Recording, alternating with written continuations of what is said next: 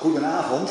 Ik ben weer op een studieavond van In Perspectief beland. Zeg ik nog maar even voor de luisteraars later uh, via de download. Uh, ik, ik, dacht bij dit onderwerp, ja. Ik had bedacht, ik dacht, hey, leuk. Was ik aan het voorbereiden, dacht ik, leuk.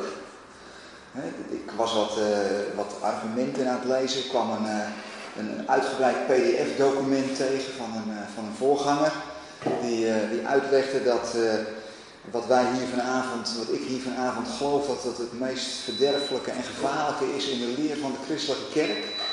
En dan ga je die argumenten, ga je die argumenten eens doorlezen en dan, wat, ik, wat, wat het mij dan altijd doet is dat ik erg verontwaardigd word in mijn geest. Niet dat ik zo'n persoon wil aanvliegen, want het is pas een hele lieve broeder. Maar uh, het prikkelt. Het prikkelt in de geest. en uh, dus ik denk van ja, wat voor argumenten. We zijn nu tien jaar als stichting bezig. We krijgen af en toe wel wat mailtjes en uh, ik ontmoet mensen. Wat voor argumenten worden nou meestal genoemd tegen dit perspectief? Ja, maar top 5 van de meest genoemde bezwaren tegen het goede nieuws dat God in Christus ieder mens wil en zal redden. En uh, laat ik eerlijk zijn, uh, het zijn goede argumenten. He, ik bedoel, het is niet zomaar dit is wel nogal een vrij boute stelling. En uh, mensen hebben terecht heel veel vragen. En wat, ik, wat ik hoop, want bij zo'n avond als deze denk je van ja, die komen er nu. Hè? De mensen die het al geloven, die denken nou ja, dat weet ik wel. Dat hoef ik niet te horen. De mensen die echt bezwaar hebben, ja, komen die. Er zijn mensen die hebben bezwaar, maar die hebben eigenlijk al bij voorbaat dit perspectief zodanig in de krullenbak verwezen dat het ook niet nuttig is om naar zo'n avond te komen, want ik heb toch ongelijk. dus ja, wie is er dan wel? Dus ik ben heel blij dat u er bent. Ofwel, u denkt van nou, dit is de meest gro mogelijke, groot mogelijke flauwekul die, die uit boven tafel komt. En ik heb hem goed voorbereid en we gaan er na de pauze tegenaan. Daar moeten ze nog even inhouden. Want de komende 40 minuten mag ik alles zeggen wat ik wil. En u kunt nog niet reageren. Uh, maar daarna wel. Daarna kan u helemaal losgaan. Uh, de bezwaren. De eerste, de eerste vraag die nog wel eens gesteld wordt. Ja, dit is mooi hoor, uh, wat jullie zeggen. Een soort vorm van alverzoening. zeg ik dan maar als geuzennaam. Ik noem het liever evangelisch universalisme. maar je ontkent het oordeel eeuwig leven en eeuwig oordeel. Laten we bijvoorbeeld eens kijken naar een tekst als Johannes 3, vers 16 en 17. Het is toch vaak de eerste Bijbeltekst die je als nieuw gelovige uit je hoofd leert. Johannes 3, vers 16.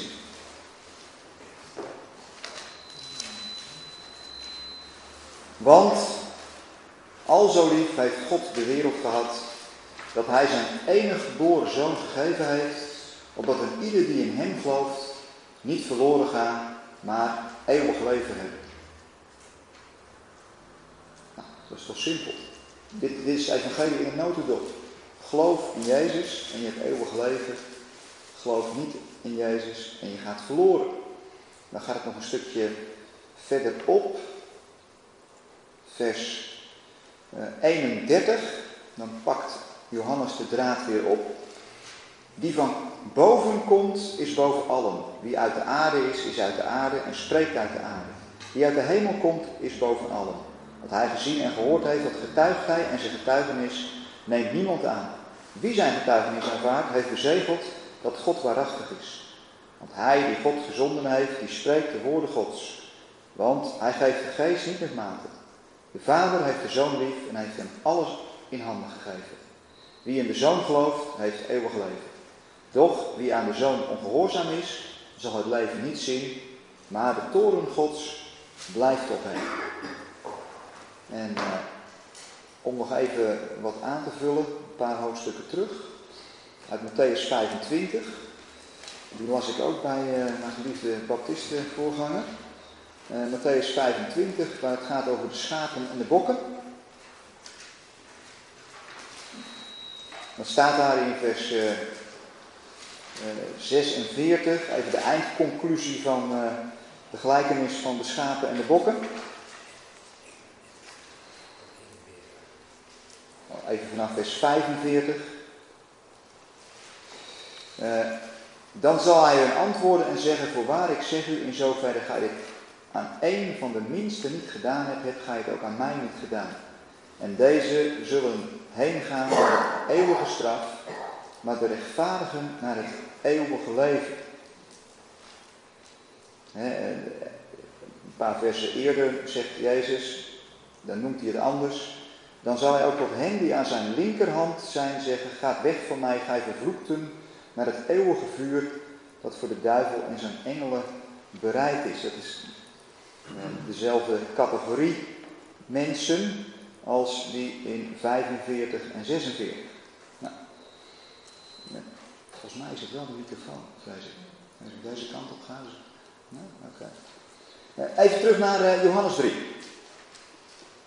In Johannes 3 uh, eh, gaat het over eeuwig leven. En daarna in vers 36, doch wie aan de zoon ongehoorzaam is, zal het leven niet zien, maar de toren van God blijft op hem. Uh, eeuwige straf. Eeuwige straf. Uh, er wordt wel eens gezegd, ja maar jullie van in perspectief geloven niet in een eeuwig oordeel. Dan zeg ja, wij geloven wel in een eeuwig oordeel, maar we geloven niet in een oordeel wat eindeloos maar voortduurt. We geloven juist in een eeuwig oordeel. Als je kijkt naar het woord wat daar gebruikt wordt, is het Griekse woord aion. En het Griekse woord aion, dat betekent letterlijk wereldtijdperk. Een, een tijdperk, vaak eh, niet precies gedefinieerd, met een begin en een einde. Waar het woord aion bijvoorbeeld nog meer voorkomt, dat is in Efeze, Efeze 3. En u begrijpt, het zijn korte antwoorden. Je kunt hier namelijk alleen over deze vraag zou je al een hele studiereeks kunnen houden. Dus het is kort door de bocht allemaal. 10 minuten per vraag, maximaal. Nou, sommigen misschien wat meer. Eh, in Efeze 3, vers 11,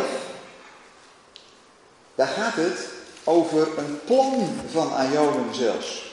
Ik zal eerst even om het verband, begin ik ietsje eerder. In vers 8, Paulus is daar aan het woord. Mij, verreweg de geringste van alle heiligen, is deze genade te beurt gevallen aan de heidenen de onnaspeurlijke rijkdom van Christus te verkondigen. En u in het licht te stellen wat de bediening van het geheimenis inhoudt. Dat van eeuwen her verborgen is gebleven. In God, de schepper van alle dingen. Opdat thans, door middel van de gemeente, aan de overheden en de machten in de hemelse gewesten, de veelkleurige wijsheid Gods bekend zou worden. Naar het eeuwige voornemen dat Hij in Christus Jezus onze Here heeft uitgevoerd. Het eeuwige voornemen, laat ik er nog even de statenvertalingen bij pakken. Uh, die vertaalt vaak iets letterlijker. Nog even hetzelfde gedeelte uit Efeze 3. Opdat nu door de gemeente bekendgemaakt wordt aan de overheden en de machten in de hemel de veelvuldige wijsheid Gods naar het eeuwig voornemen dat Hij gemaakt heeft in Christus Jezus onze Heer. En dat woord eeuwig wat daar staat, dat is het woord aion. Dus met, en voornemen is een ander woord voor plan. Dus wat heeft God bedacht? God heeft een plan gemaakt en in dat plan, daar spelen wereldtijdperken, aionen een rol. En dat heeft hij gemaakt in Christus. En als het in Johannes 3 gaat over het eeuwige leven, dan is dat, dan is dat letterlijk, als een Jood dat hoort, en de discipelen van Jezus waren Joden, hoe hebben ze dat gehoord? Het leven van de toekomende aion, van het toekomende wereldtijdperk. Is dat dan alles? Nou, is dat dan de uiteindelijke toekomst? Als dat zo is, ja, dan hebben we met in perspectief een groot probleem. Eh, dan, dan moet ik me helaas toch weer tot uh, de oude traditie uh, bekeren. Nee, God heeft een plan der Ionen, wereldtijdperken. Bijvoorbeeld, we waren toch nog in Efeze 3. Als je één hoofdstuk terugbladert in Efeze, dan gaat het over verlossing uit genade. Wij, christenen, zijn verlost uit genade. Eh, wij zijn, worden eerstelingen genoemd. En dan staat er in vers 4 van Efeze 2.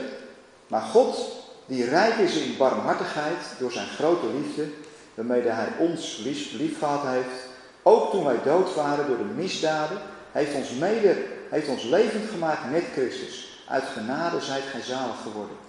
En heeft ons mede opgewekt en heeft ons mede gezet in de hemel in Christus Jezus. En dan komt vers 7. En hier zie je iets van dat plan van eeuwigheden, van wereldtijdperken, van Ionen. Opdat hij zou betonen in het toekomende Ionen, even maar letterlijk vertaald, de uitnemende rijkdom van zijn genade. Door de goede tierenheid over ons in Christus Jezus. Met andere woorden, we staan nog maar aan het begin. Dit is het einde van het begin, niet het begin van het einde. Als het gaat om Jezus en zijn aardse bediening, daar komen we later nog op terug, dan heeft Jezus het heel veel over de toekomende eeuw. Niet over de toekomende eeuwen. Eigenlijk heeft hij het in zijn aardse bediening vooral over de toekomende eeuw. En dat is, zoals een Jood het zou horen, het vrederijk. Het rijk waar Jezaja het over heeft, waar de, waar de slang en, en het lammetje en de zuigeling en de adder samen zullen zijn. Samen zullen weiden zullen houden. Dus de horizon van Jezus is gericht op de toekomende eeuw. En, en wat lezen we nou bijvoorbeeld bij Paulus? Een geheimenis noemt hij, dat hebben we net gelezen in Efeze 3. Een mysterium wat hij bekend maakt, dat er een plan van eeuwigheden is. Meervoud. Eh, als één eeuwigheid altoosdurend is, dan is een plan van eeuwigheden volslagen nonsens. Hoe je het ook went of keert. En ik weet wel, er zijn, uh, ik heb natuurlijk alles op nageslagen de loop der jaren, er zijn uh, bijbelgeleerden en die verklaren Aion als volgt. En die zeggen, soms is het een tijdperk en soms duurt het voor altijd. Dat is toch wel heel apart. Is heel apart. Als, je, als soms een tijdperk is, dus eeuwig leven is altijd, of is het een tijdperk? Hoe heb je dan meerdere tijdperken eeuwig leven? Uh, gaat hij in de toekomende eeuwigheden zijn genade beter bekendmaken? Je loopt vast. Je loopt onherroepelijk vast. gelukkig zijn er ook uh, bijbelgeleerden en taalkundigen die de andere kant op redeneren en zeggen, ja maar zo ga je een, een woord aanpassen aan je theologie. En, en daar moet je altijd voorzichtig mee zijn. Als je woorden gaat aanpassen aan je theologie, eh, dan moet je twijfels zetten bij je theologie, op zijn minst. Dus Aion is tijdelijk. Is er dan niks na de Aionen? Ja, ook. Want leven stopt niet.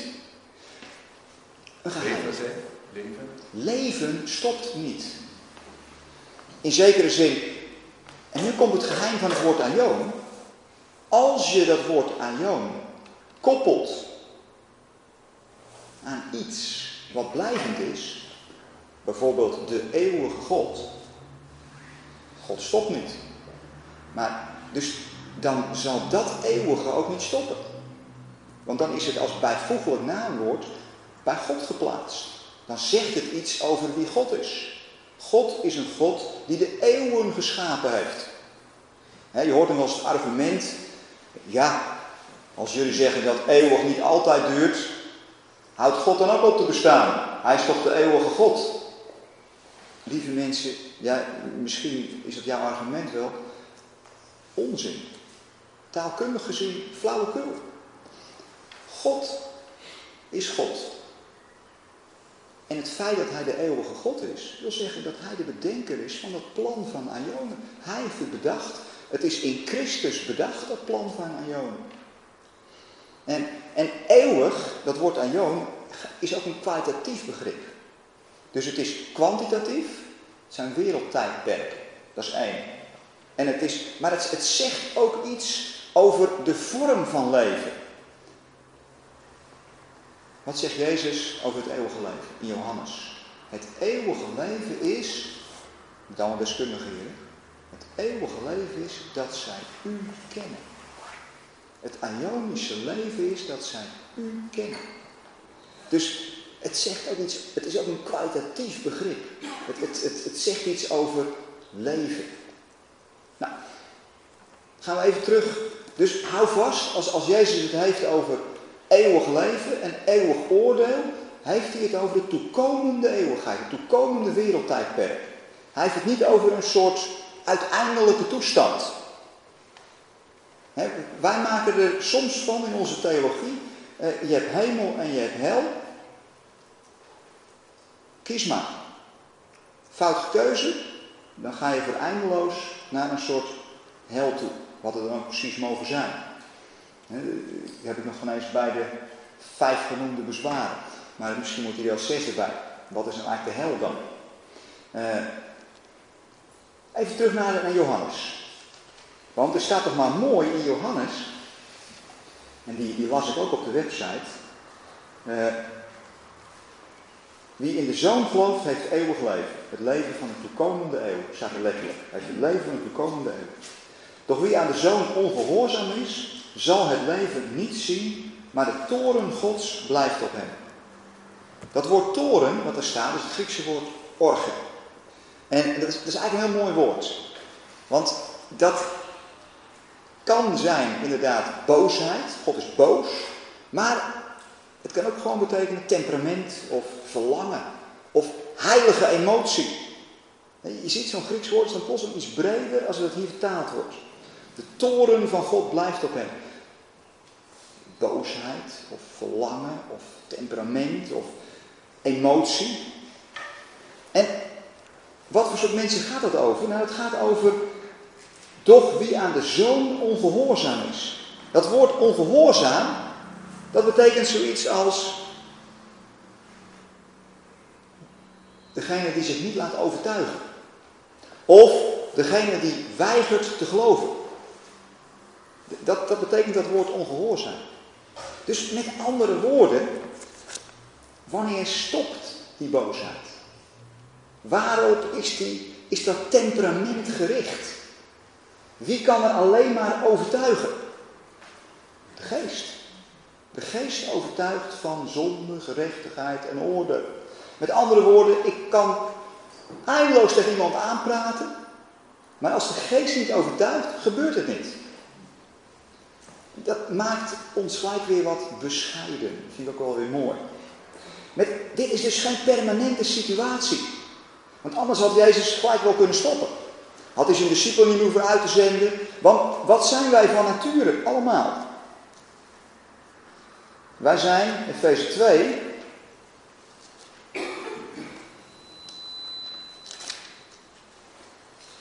En daar komen we weer datzelfde woordje orge tegen, wat we ook in uh, Johannes 3 net gelezen hebben. Wij zijn van nature, ook u, hoewel gij dood waart door uw overtredingen en zonden, Efeze 2, waarin gij vroeger gewandeld hebt, overeenkomstig de loop deze wereld, overeenkomstig de overste van de macht der lucht, van de geest die thans werkzaam is in de kinderen der ongehoorzaamheid. Daar hebben we ze. De kinderen der ongehoorzaamheid. Daar, daar heeft Jezus het over in Johannes 3. De kinderen der ongehoorzaamheid. Dan komt het. Trouwens, ook wij allen hebben vroeger daarin verkeerd. Je zou bijna kunnen zeggen, Jezus heeft het over de mensheid. Jezus heeft het over iedereen. We zijn kinderen der ongehoorzaamheid. Van nature willen wij ons niet laten overtuigen. Van nature niet. Trouwens, ook wij allen hebben vroeger daarin gewandeld in de begeerte van ons vlees, handelen naar de wil van het vlees en van de gedachten. En wij varen van nature, evenzeer als de overige, kinderen des torens. Daar heb je weer het woordje orge. Kinderen des torens. Efeze 3, vers 3. Maar stopt het daar dan? Is dat dan een blijvende situatie? Dat, zo wordt het uitgelegd, Johannes 3. De toren gods blijft op hen. Ja, zolang dat nodig is. Zolang ze kinderen der ongehoorzaamheid zijn. Maar dan staat er in vers 4 van Efeze 3, of sorry, Efeze 2. God echter, die rijk is aan erbarming, heeft om zijn grote liefde waarmee hij ons heeft lief gehad, ons, hoewel wij dood waren door de overtredingen, mede levend gemaakt met Christus. Door genade zou, zijt gij behouden. Genade roemt tegen het oordeel, staat ook ergens anders. dus het is geen blijvende situatie, Johannes 3, vers 36. Uiteindelijk wint die genade het. Voor ons, nu al. Wij zijn nu al tot geloof in Christus gekomen. Eersteling. Voor de meeste mensen nu nog niet. Als je eerstelingen bent, dan moet er nog een oogst komen. Anders ben je geen eersteling. Nee, de grote oogst, dat is niet de kerk. De kerk is slechts de eersteling. De grote oogst vinden we pas in de toekomende wereldtijdperken. Die, die vinden we nu niet. Met andere woorden, je kunt nu eigenlijk ook niet verwachten, menselijkerwijs gesproken. Ja, God is vrij om het anders te doen hoor. Uh, als hij het wat wil aanpassen, wie ben ik om daar tegen te zijn? Als hij het wat eerder wil doen. Maar je kunt menselijkerwijs eigenlijk bijna niet verwachten dat die grote oogst nu plotsklaps binnen zal stromen. En alle volkeren zich morgen zullen bekeren. Het zou fantastisch zijn, ik heb er niks tegen. Maar we leven in een tijd van geheimenis. Een tijd van de eersteling. Ik geloof wel, daar hebben we wel eens vaker over, met elkaar over nagedacht, dat we op een soort wisselmoment zitten, op een kantelpunt. Iets wat, we, wat je eindtijd zou kunnen noemen. En daar speelt Israël denk ik een hoofdrol in. Maar dan moeten we, dat komt bij een van de andere bezwaren nogal aan bod. Dus misschien gaat er binnenkort wel behoorlijk wat veranderen. En uh, is wat ik nu vertel over drie weken uh, achterhaald. dat hoop ik.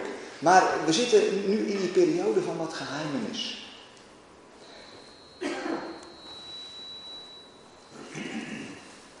Nou, die toren, die toren die maar blijvend is, moet toch, dat, dat prikkelde mij. Zeker de uitleg die ik erbij las.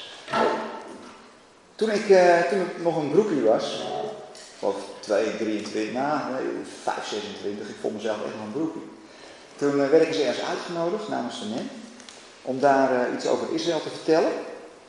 En dit was de eerste vraag die ik kreeg. Ik had een, verhaal gehouden, ik vond het best wel een aardig verhaal. Maar ik zag al aan de, de, de, oudere broeders die er zaten, die dachten, nou, we zullen hem eens even testen.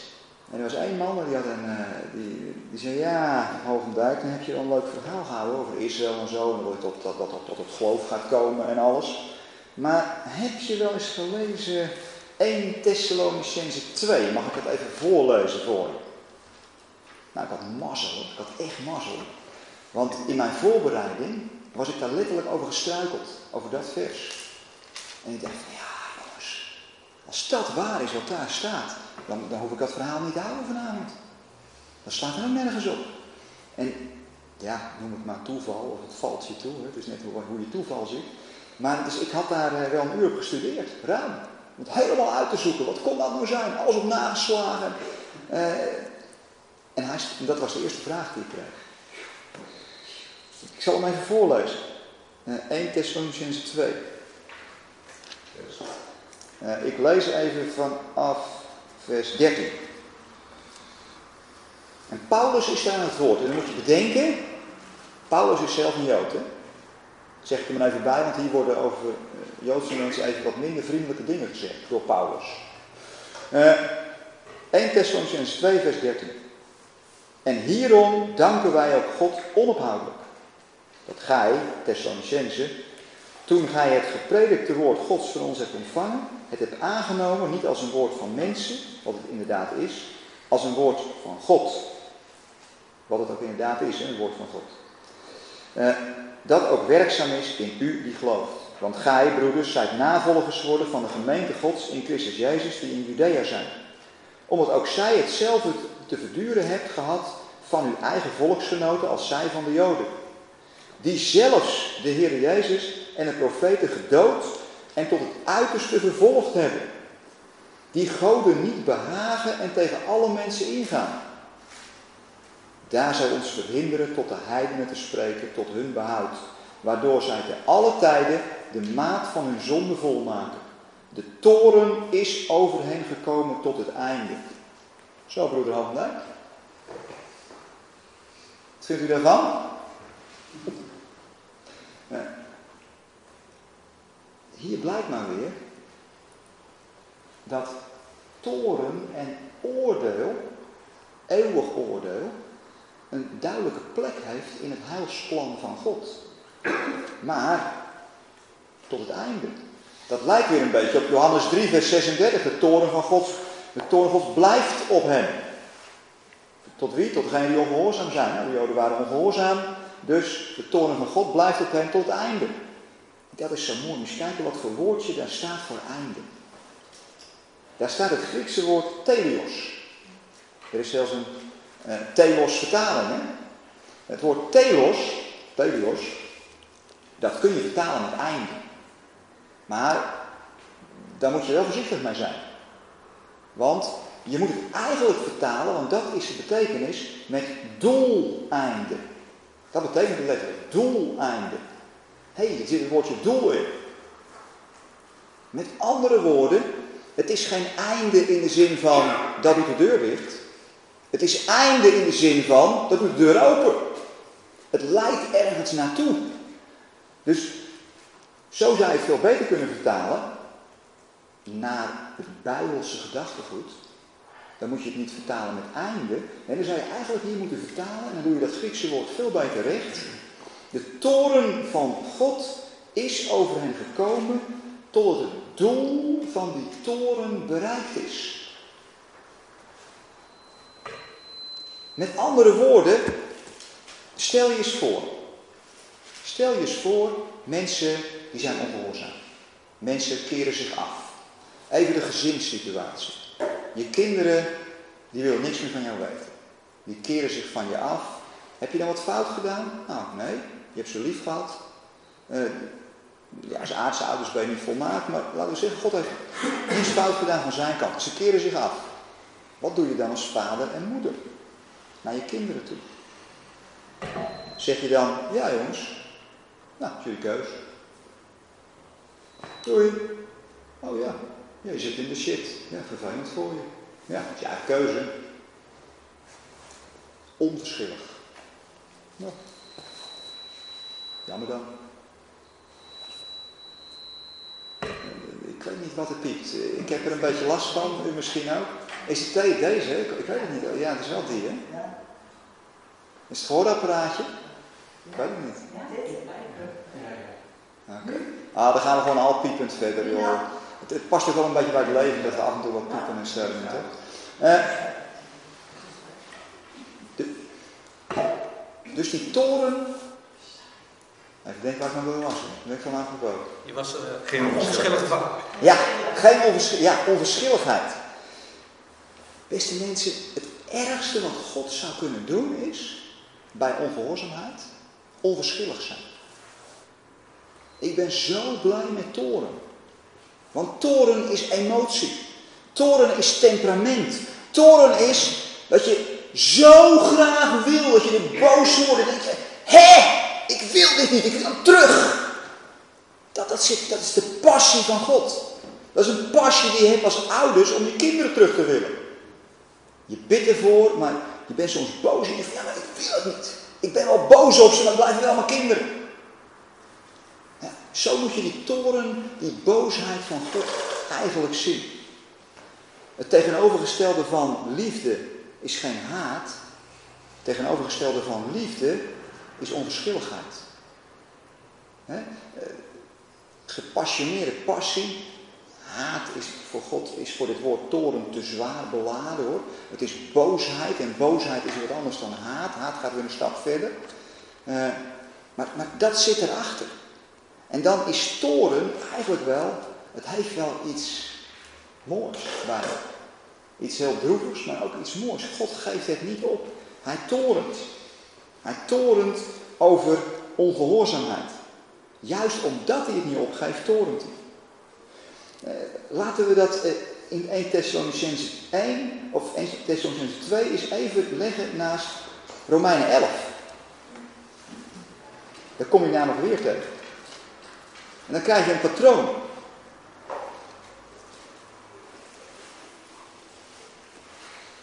Want hier gaat Paulus een stap verder.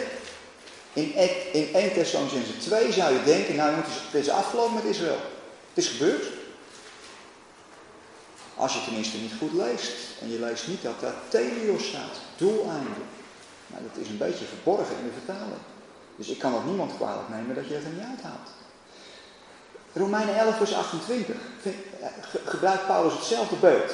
Zij, de Joden, zijn naar het evangelie vijanden. Die heb je weer. Joodse mensen beschilderd als, afgeschilderd als vijanden. Om uwentwil. Naar de verkiezing zijn zij geliefden om den vaderen wil. En nu gaat Paulus verder waar hij in 1 Thessalonians 2 stopt. Uh, want de genadegaven en de roeping Gods zijn onberouwelijk. Want evenals gij eertijds aan God ongehoorzaam waart, maar nu ontferming hebt gevonden door hun ongehoorzaamheid. Ik, ik vind dat zo bizar als je hierover na gaat denken. Wij hebben ontferming gevonden doordat Israël ongehoorzaam werd. Terwijl de toren van God rust op hun ongehoorzaamheid. Dat ook. Zo zijn ook deze nu ongehoorzaam geworden, opdat door de u betoonde ontferming ook zij thans ontferming zouden vinden. Dus hoezo toren tot het einde? Ja, toren totdat het doel van die toren bereikt is. En wat is het doel van de toren? Het vinden van ontferming. Wauw. Het doel van de toren is het vinden van ontferming. Met andere woorden, als je van toren, als je van eeuwig oordeel het doel maakt, dan mis je volledig het doel. Dan schiet je huizenhoog over. En dan kom je uit in een christelijke uitvinding, noemen we de hel. Want, en dan gaat Paulus nog verder in, in koppen, want God heeft hen allen onder, onder ongehoorzaamheid besloten. De heidenen, Efeze 2, we waren kinderen des torens, ongehoorzaam. De Joden, 1 Thessalonicense 2 hebben we gelezen. Romeinen 11, er zijn er meer teksten te lezen hoor. En waarom dan? Wat is het doel van die ongehoorzaamheid? Het doel van die toren, wat leidt daartoe? Om zich over hen allen te ontfermen. Oftewel, het eindigt met de ontferming, de barmhartigheid van God. Dat is één. Ik doe er weer veel te lang over. Hè? Ja. Ik wil eerst een top 10 maken. Ik dacht, nou, vijf wordt al lastig. Ja.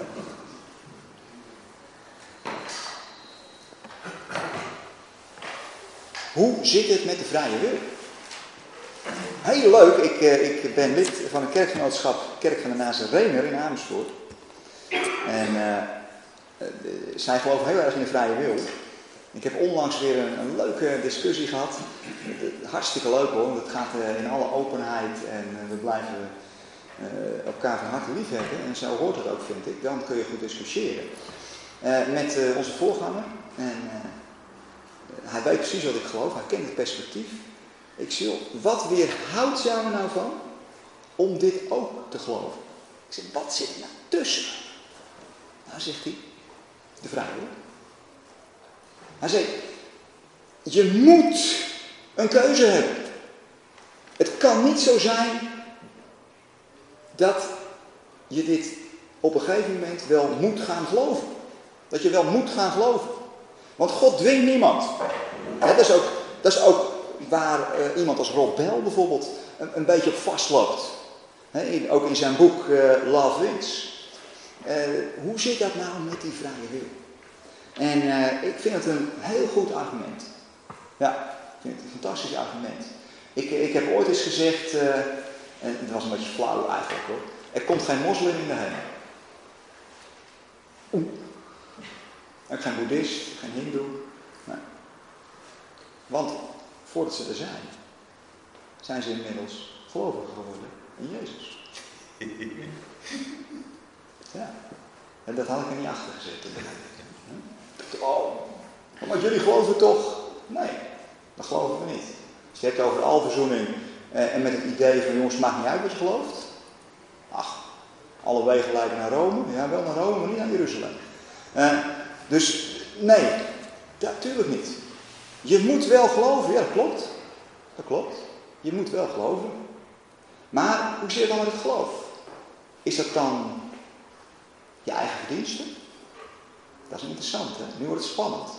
Uh, dus wij zijn zo slim dat we geloven. Want we zijn tot geloof gekomen.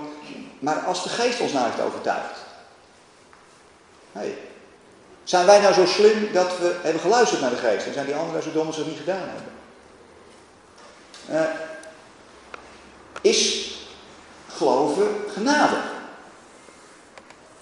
Maar als het genade is, kun je niks voor doen. Even weer maar eens een, een, een, Bijbelvers wat over geloven gaat. Kijk, dat je moet geloven is helder. laten we even Romeinen 10 erbij pakken. Daar gaat het over geloof. Uh, en dat je daarbij ingeschakeld wordt is ook helder.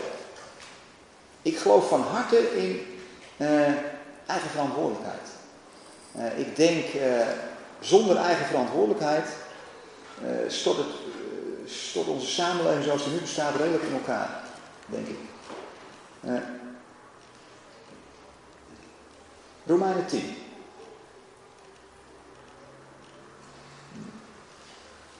Even vanaf uh, vers 8. Maar wat zegt zij? Nabij u is het woord in uw mond en in uw hart, namelijk het woord des geloofs dat wij prediken. Want indien gij met uw mond beleidt dat Jezus Heer is, en met uw hart gelooft dat God hem uit de doden heeft opgewekt, zult gij behouden worden. Dus dit is een heel goed argument hoor. Uh, want met het hart gelooft men tot gerechtigheid en met de mond beleidt men tot behoudenis. Immers het schriftwoord zegt, al wie op hem zijn geloof bouwt, zal niet beschaamd uitkomen. Hoe zullen zij dan hen aanroepen in wie ze niet geloofd hebben? Hoe geloven in hen wie ze niet gehoord hebben? Hoe horen zonder prediker? En hoe zal men prediker zonder gezonden te zijn? Gelijk geschreven staat, hoe liefelijk zijn de voeten van hen die een goede boodschap brengt. Dus inderdaad, het klopt. Je moet toch wel geloven. Maar hoe zit dat dan met dat geloof? En wanneer? Efeze 2. En dit is voor mij een spanningsveld. Dit is op het scherpst van de snede. Hoe zit dat nou met waarom komt de een wel tot geloof en de ander niet? Efeze 2, vers 8. Voor sommigen jullie een oude bekende. Denken, oh ja, natuurlijk, Efeze 2 vers 8. Dat moet hij nu wel lezen. Klopt, dat moet ik nu wel lezen. Efeze 2 vers 8. Want door genade zijt gij behouden. Door het geloof. En dat niet uit uzelf. Het is een gave van God.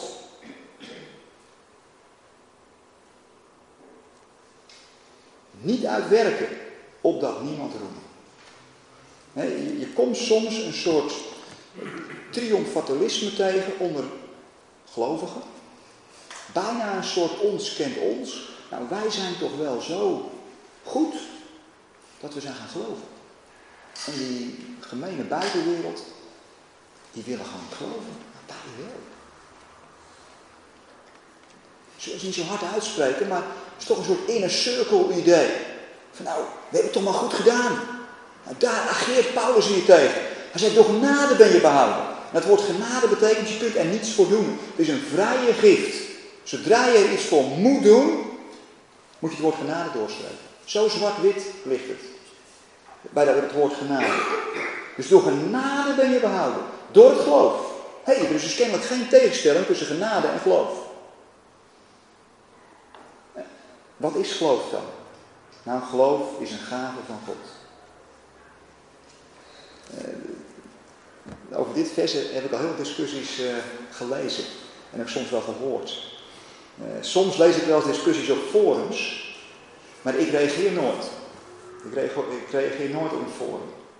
Want mijn ervaring is op de forums die ik tenminste wel eens een beetje heb bijgehouden, dat het meestal al snel allerlei theologische scheldkanonades worden tegen, tegen elkaar. En jij vindt dit, nou dan ben je toch ook wel een ongelofelijke puntje, puntje, puntje. Nou, als jij dit vindt dan. Uh, het, het, vliegt elkaar om de oren. Ik, ik, hou niet van die stijl. Ik hou liever mensen recht in de ogen En dan wil ik graag een leuke discussie met ze hebben. Maar daarna gezellig weer een kopje koffie drinken. Uh, of wat anders. Maar uh, wat is het nou een gave van God? Sommige mensen zeggen, nou je moet het zo zien. Hier staat een bos bloemen. En de Heer God zegt, joh, dat is mijn gave aan jou. Moet je wel komen ophalen. Uh, maar wacht eens even. Genade betekent dat je er niks hoeft te doen. Je hoeft hem zelf niet op te halen. Het is lastig. Ik denk, ik neem, zo, ik neem een beetje een tussenpositie in. Want ik, wij met in perspectief, zo kijken nog steeds tegenaan. De Bijbel legt zoveel nadruk. Ik heb net Romeinen 10 geciteerd. Of met het geloof en met je hart beleiden.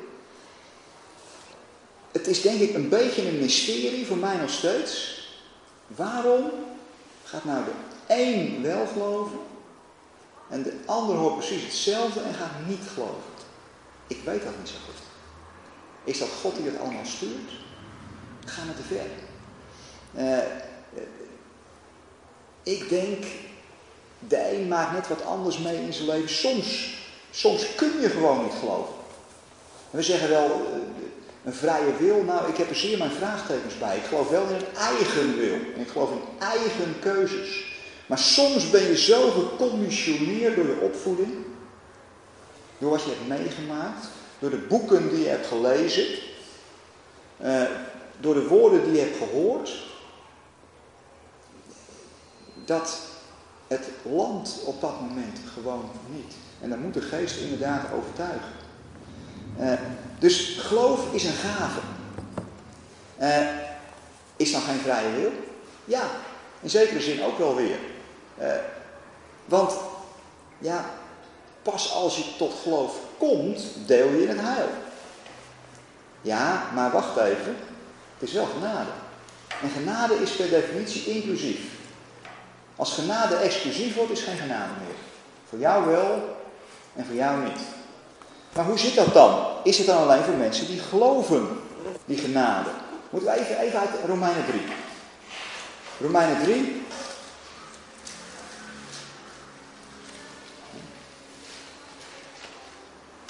Romeinen 3, ook weer op het scherpst van de snede. En ook hier kom je met de vertaling weer niet ver, helaas. Uh, met de NBG-vertaling althans.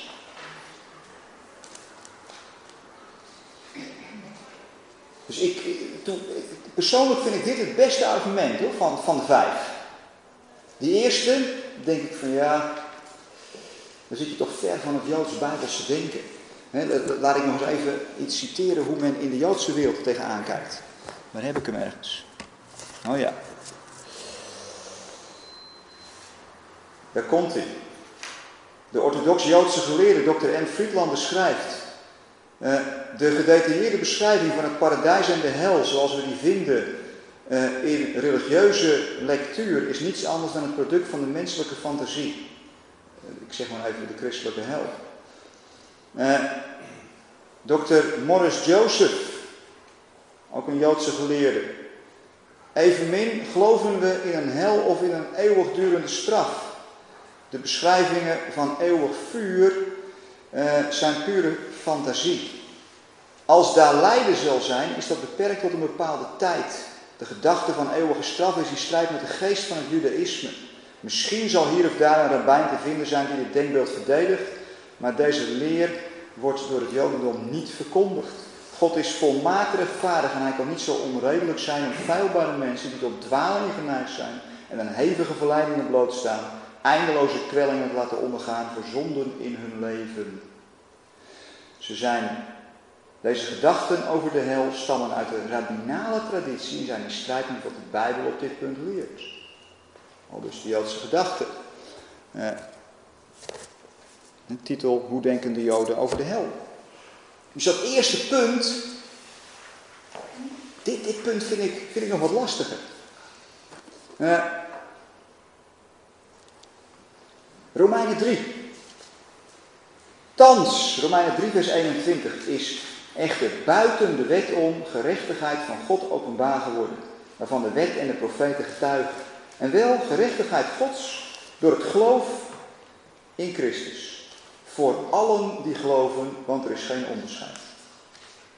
Nou, daar zijn we. Dus alleen voor allen die geloven, eh, dat is toch wel erg exclusief. Hoe zit het dan? Paulus begint met, door genade zijt gij behouden, dat is inclusief. Maar hier lijkt het weer exclusief. Dat wordt verwarrend. Nou, niet als je de Statenvertaling leest op dit punt, want die hebben het wel goed vertaald.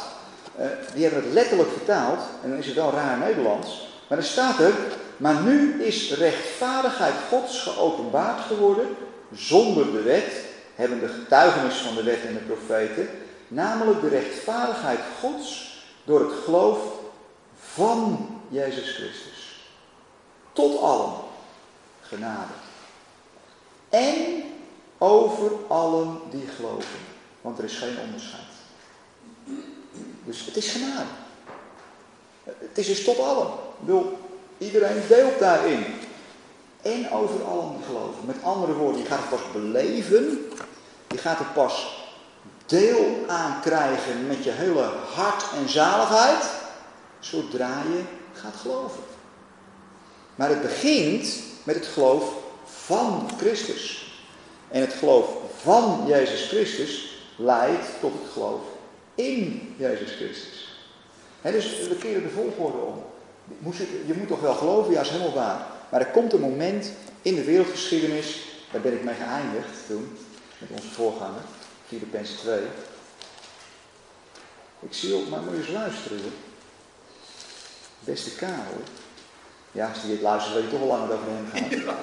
Uh, in Filippenzen 2, en dat vind ik zo mooi, daar staat in vers 9, het gaat allemaal over Jezus, daarom heeft God hem ook uitermate verhoogd en hem de naam boven alle naam geschonken.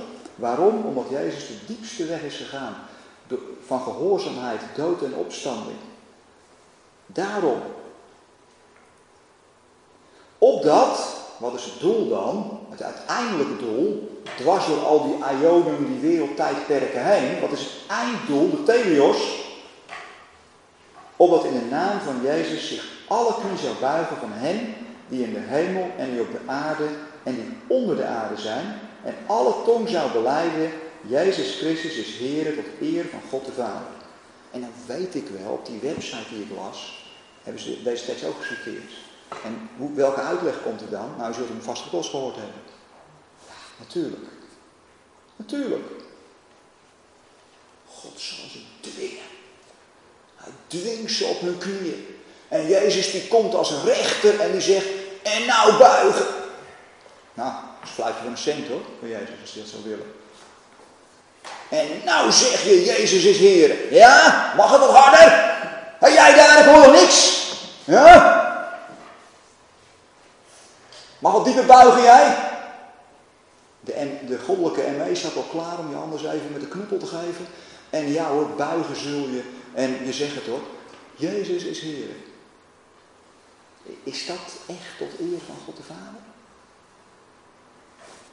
Loop je nu niet het risico dat je God verandert in een tiran? Weet je, Hans Koen, theoloog van de Tübingen University, die schrijft hierover. Een eeuwige hel. Want wat zei diezelfde website? Het is gedwongen hulde. En wie zeggen Jezus is Heer? Mensen die op dat moment in de hel zitten, die roepen Jezus is Heer, maar Jezus die zegt, die zegt ik haal je er nooit meer uit. En ik ga je voor altijd folteren. Traditionele beeld van de hel, wat volgens onze rabbijn fantasie is. Uh, ik ga voor altijd folteren. Dus het feit dat je dit zegt, zegt mij helemaal niks. Uh, een eeuwige hel proponeert het probleem van flagrante tegenspraak in de aard van God. Er is sprake van een belediging. Ook is er de kwestie van het doel dat dit dient. Wiens overwinning is het als de meeste mensen in de hel belanden? Zelfs degenen die niet verlost zijn, krimpen ineen bij het zien van de holocaust. Onze morele intuïtie verwerpt het idee, het zij menselijk of goddelijk, die oneindige pijn aanbrengt bij een ander goed genoemd kan worden.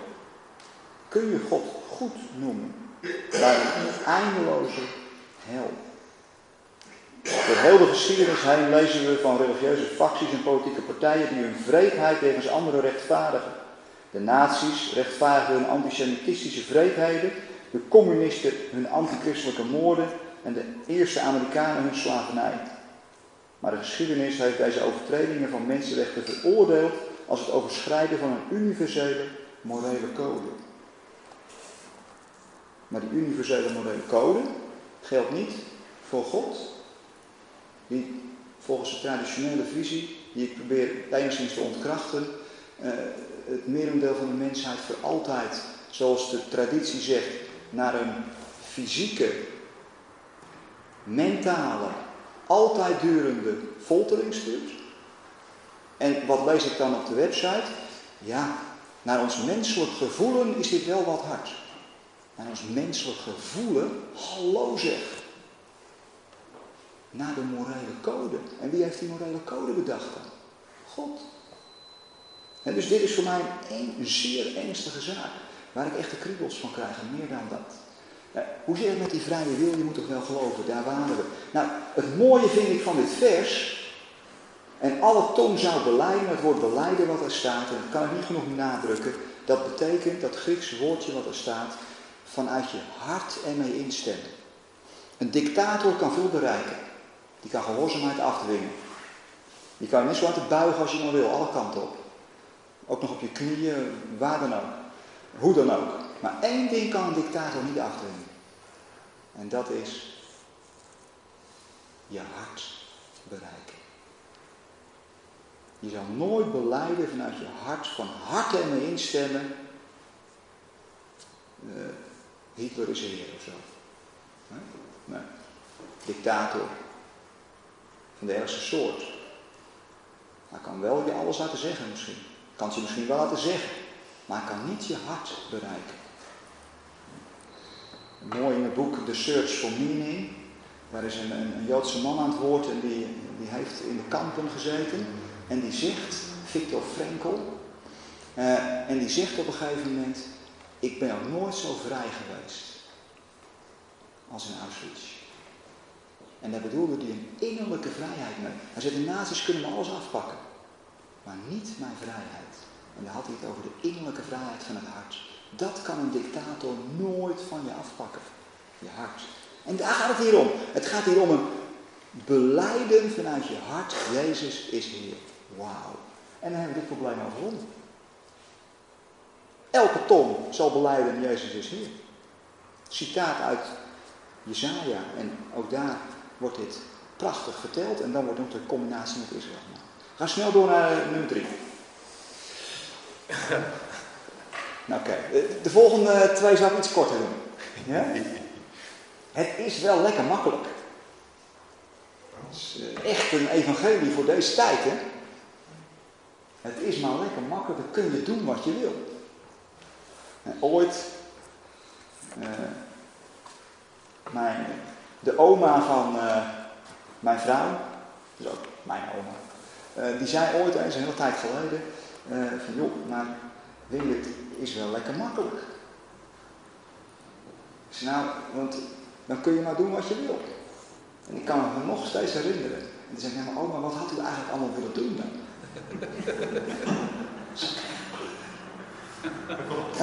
maar het is apart, hè? Dit, dit, je kunt maar doen wat je wil. Als je dit zo zegt, hè, dan heb je een bepaalde opvatting van het evangelie. En een bepaalde opvatting van het dienen van God. Een bepaalde opvatting van liefde. En van de liefde van God. Dan lijkt het wel alsof je het geloof gereduceerd hebt tot en dit moet je doen, want anders tot een soort boodschap, een soort morele boodschap die bedoeld is om je op het rechte spoor te houden. Snap je wat ik bedoel? Het is wel lekker makkelijk, kun je maar doen wat je wil. Ja, maar het is de vraag wat je dan wil. Eh, het gaat juist om die wil. En als jij van harte Jezus wil beleiden als Heer, is dat dan zo lekker makkelijk? Of is dat helemaal niet zo lekker makkelijk? Leven uit genade, want daar gaat het om. Hè? Ik denk, het is misschien wel andersom.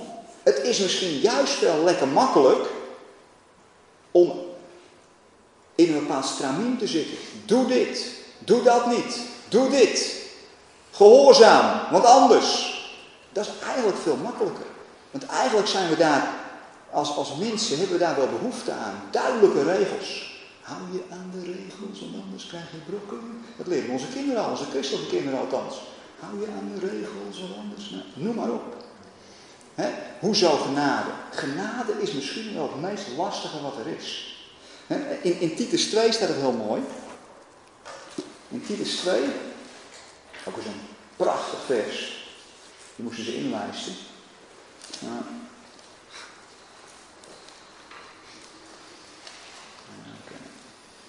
In Titus 2, we hebben hem ooit wel eens in, in, in onze folder uh, prominent uh, uh, erop gehad.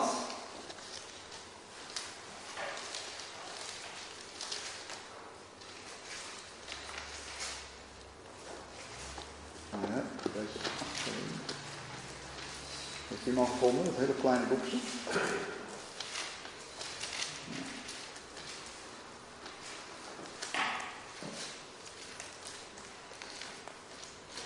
Titus 2 na 2 Timotheus, voor Hebreeën. In Titus 2, daar staat, in vers 11, prachtig. Want de genade Gods is verschenen, heilbrengend voor alle mensen.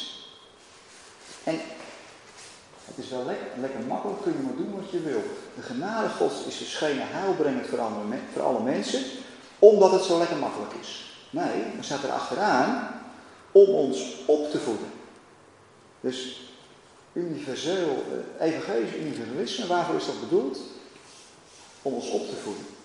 De genade Gods is verschenen, heilbrengend voor alle mensen, om ons op te voeden, zodat wij de goddeloosheid en wereldse begeerte verzakende, bezadigd, rechtvaardig en godvruchtig in deze wereld leven, verwachtende de zalige hoop en de verschijning der heerlijkheid van onze grote God en heiland Christus Jezus. Dit is gaaf. Dus waartoe leidt een ticketgeloof? Ik noem het maar een ticketgeloof. Je gelooft, want je wilt niet naar de hel. Een ticketgeloof leidt tot uiterlijke gehoorzaamheid. Ik zie binnen de christenheid, heel zwart-wit geredeneerd, ik weet dat ik daar heel veel miljoenen christenen enorm met kort doe, maar even heel, heel grof, ik zie soms mensen die zoiets hebben van ja, maar je moet wel geloven, want anders ga ik naar de hel. Dus uiterlijke gehoorzaamheid. Maar zodra ze kunnen, dan stiekem gebeurt er van alles. Ja, maar je zit wel zondag in de kerk, want je moet wel geloven. Uiterlijke gehoorzaamheid. Ticketgeloof leidt tot uiterlijke gehoorzaamheid.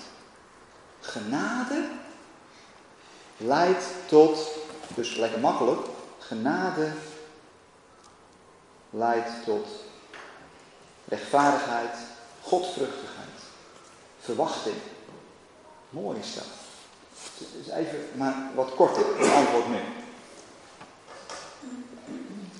Ja, ander bezwaar. Dan hoef je niet meer te evangeliseren. Hoef je geen zending meer te krijgen. Ook lekker makkelijk. Je hoeft niet meer te evangeliseren. Ja, wat, wat heeft zending nog voor doel? Als toch iedereen behouden wordt. Waarom zou je dan nog evangeliseren? Je kunt ook omdraaien. Je kunt ook zeggen, juist omdat de genade voor iedereen is, moet je evangeliseren. Stel je eens voor, je hebt iets, maar je weet het nog niet. Maar het is iets fantastisch. Joh, heb je het al gehoord? Je kunt hetzelfde argument de andere kant op gebruiken. Laten we eens kijken naar, eh, want daar komt dit vandaan, naar de zogenaamde grote zendingsopdracht van Matthäus 28.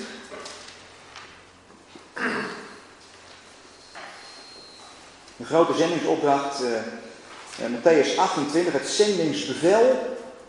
Ik heb een paar jaar theologie gestudeerd in Doren, Evangelische Bijbelschool, en daar ja, hoorden we ook regelmatig. En de elf discipelen, met deze 28 vers 16, vertrokken naar Galilea, naar de berg waar Jezus hen bescheiden had. En toen ze hem zagen, aanbaden zij. Maar sommigen twijfelden. Jezus trad naderbij en sprak tot hem, zeggende: Mij is gegeven alle macht in de hemel en op aarde. Ga dan heen, maak al de volken tot mijn discipelen en doop hen in de naam des Vaders en des Zoons en zijn Heilige Geestes en leert hen onderhouden al wat ik u bevolen heb. En zie, ik ben met u alle dagen tot aan de voleinding der wereld. Het laatste vers, vers 20. Daar hebben we hem weer, hè? Letterlijk moet je daar lezen. En zie, ik ben met u al de dagen tot aan de voleinding van de Aion. Van dit wereldtijdperk. Want dat stopt als het de komende Aion begint, namelijk het vrederijk. Jezus zegt dit tegen zijn Joodse discipelen. Op het moment dat de Joodse discipelen er heilig van overtuigd zijn dat Israël zich binnen no time zou gaan bekeren. Het eerste ook wat ze aan Jezus vragen eh, na zijn opstanding is, Heer, er stelt gij in deze tijd het koningschap voor Israël. En Jezus zegt, het is niet aan u tijd om tijden en gelegenheden te weten. In handelingen, als het begint, evangeliseren ze ook alleen ten opzichte van Joden. Ze gaan naar geen heiden toe, want ze denken, eerst zal Israël bekeerd worden en dan gaan die volkeren tot bekering komen. Dit zendingsbevel is mijn heilige overtuiging. Uh, er is nog niks van terechtgekomen. Kunt u mij eens één volk noemen wat zich bekeerd heeft? Want er staat hier, letterlijk, maak al de volken tot mijn discipelen. Het gaat nog vanuit een individu. Het gaat om volken. Dat is eigenlijk de kern van Matthäus 25. Over de schapen en de bokken. Het gaat om volkeren daar. Het gaat niet om individuen. Het gaat om volkeren. Dit zendingsbevel is gegeven aan het herstelde Israël. Wat als zendingsvolk de volkeren bijeen zal vergaderen. Psalm 87. Al die volkeren zullen ingelijfd worden in Jeruzalem. En zullen achter Israël aan en de Messias voorop de rijdans gaan dansen. Wauw. Er is nog geen volk tot bekering gekomen. Of, dus, dus dan moet ik concluderen dat ofwel die zendingsopdracht volkomen mislukt is. Of dat die nog niet is. En dat we nu leven in een andere tijd. In de tijd van het geheimenis. Maar wat is dan de drang om te evangeliseren? Wat is dan die drang? Is dat omdat alle volkeren bekeerd moeten worden? Want anders kan Jezus niet terugkomen? Wat je soms hoort bij sommige zendersorganisaties. En dan hoor je goede berichten. Beste mensen, las, las ik op een andere website. We hoeven er nog maar 200 miljoen. En dan kan Jezus terugkomen. Hmm. Oké. De, de, de wereldbevolking groeit wel erg hard. Over tien jaar zijn er een miljard bij. Ik hoop dat we het bijhouden. Uh, wat is nou de drang tot evangeliseren? Heel mooi vind je dat bijvoorbeeld in uh, Korinthe. In uh, 2 Korinthe 5. En ik kort hem een beetje in, want ik zie sommigen al smachten naar koffie. Dus in 2 Korinthe 5 daar zegt Paulus in vers 14, en dat vind ik eigenlijk de mooiste, dat is een beetje mijn lijfteksten. 2 Korinthe 5 vers 14. Waarom eigenlijk evangeliseren? Want, zegt Paulus, de liefde van Christus dringt ons. Bij mensen die niet geloven. Oh, die gaan naar de hel. Nee, wacht even, daar gaat het niet om. Die, die passie van God blijft hen wel achtervolgen hoor. Echt waar. Maar wij zijn wel instrumenten van die verzoening, van die liefde. En dat gun je toch iedereen, nu al. Mensen die niet geloven worden door, door, door, door God dood genoemd. Dood in zonde en misdaad. Dood, wil niet zeggen dat je allemaal van die vreselijke dingen doet. De meeste niet-gelovigen zijn hele, zijn hele lieve, aardige mensen die, eh, waar we misschien nog wat van kunnen leren. Maar daar gaat het niet om. Ze zijn geestelijk dood. Ze missen zin, ze missen doel ten diepste. Iemand als Herman Brood bijvoorbeeld, ach oké, okay, eh, had een bepaalde levensstijl, maar Herman Brood was wel een denker en hij zei op een gegeven moment, hij zei ik wil niet slapen. Want elke keer als ik ga slapen ga ik dood. En ik wil niet dood, want als ik dood ben eindigt alles. Ongelooflijk. Dus die zinloosheid, die dood, die angst voor de dood, die achtervolgt ons. de filosoof Michael Foley schrijft een boek over onze westerse samenleving. Hij noemde dat uh, uh, de absurde overvloed. En hij zei, waarom willen we zoveel dingen? Omdat we zo bang zijn voor de dood. Schreef Michael Foley, de absurde. We, we verdrinken in het verdringen. En wat kun je mensen vertellen? Die dood, die wordt verzwolgen in overwinning. Het eeuwige leven is al begonnen. Het kwalitatieve leven. Dat ze u kennen. Wauw. Ja, maar word ik dan rijk? Nee hoor, je wordt helemaal niet rijk. Als je wel rijk wordt, dan gefeliciteerd. Maar dat is geen garantie. Maar, en misschien helemaal niet gefeliciteerd. De meeste mensen die een hoofdprijs winnen van 20 miljoen, die hebben psychologische hulp nodig. En Dan Gilbert, een filosoof, die zegt, geluksthermometer, als je een jaar later kijkt, zijn diezelfde mensen niet gelukkiger meer. Dus dat geen blijvend effect. Maar dat ze leven hebben in overvloed, de liefde van Christus dringt ons. Man, dat is toch wat anders dan zendingsgedachten vanuit een ticketgeloof. Dat is wel heel avonturig. Dat is vier. Ten slotte, en hier had ik eigenlijk het langste bij willen stilstaan. Maar dat zal ik niet doen. Niet meer dan 10 minuten. Oké? Niet meer dan 10 minuten. hou me bij. Soms zeg ik wel eens tegen leerlingen van me, geef me 10 minuten. En dan zitten ze te klokken. En na 10 minuten zeggen ze, nu tijd is op. Oké, okay. Uh, waarom hebben we dit dan nooit eerder gehoord? Vijfde bezwaar. Uh, wat ik ook nog wel eens hoor.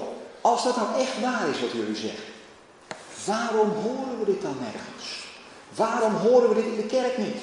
Waarom hebben jullie dit bedacht of zo? Jullie het uitgevonden? Nou, zo, nou, ik zeg nou, nee, zeker niet. Het zou wel erg arrogant zijn. Ja, wij zijn zo slim dat we dit ontdekt hebben. Nee.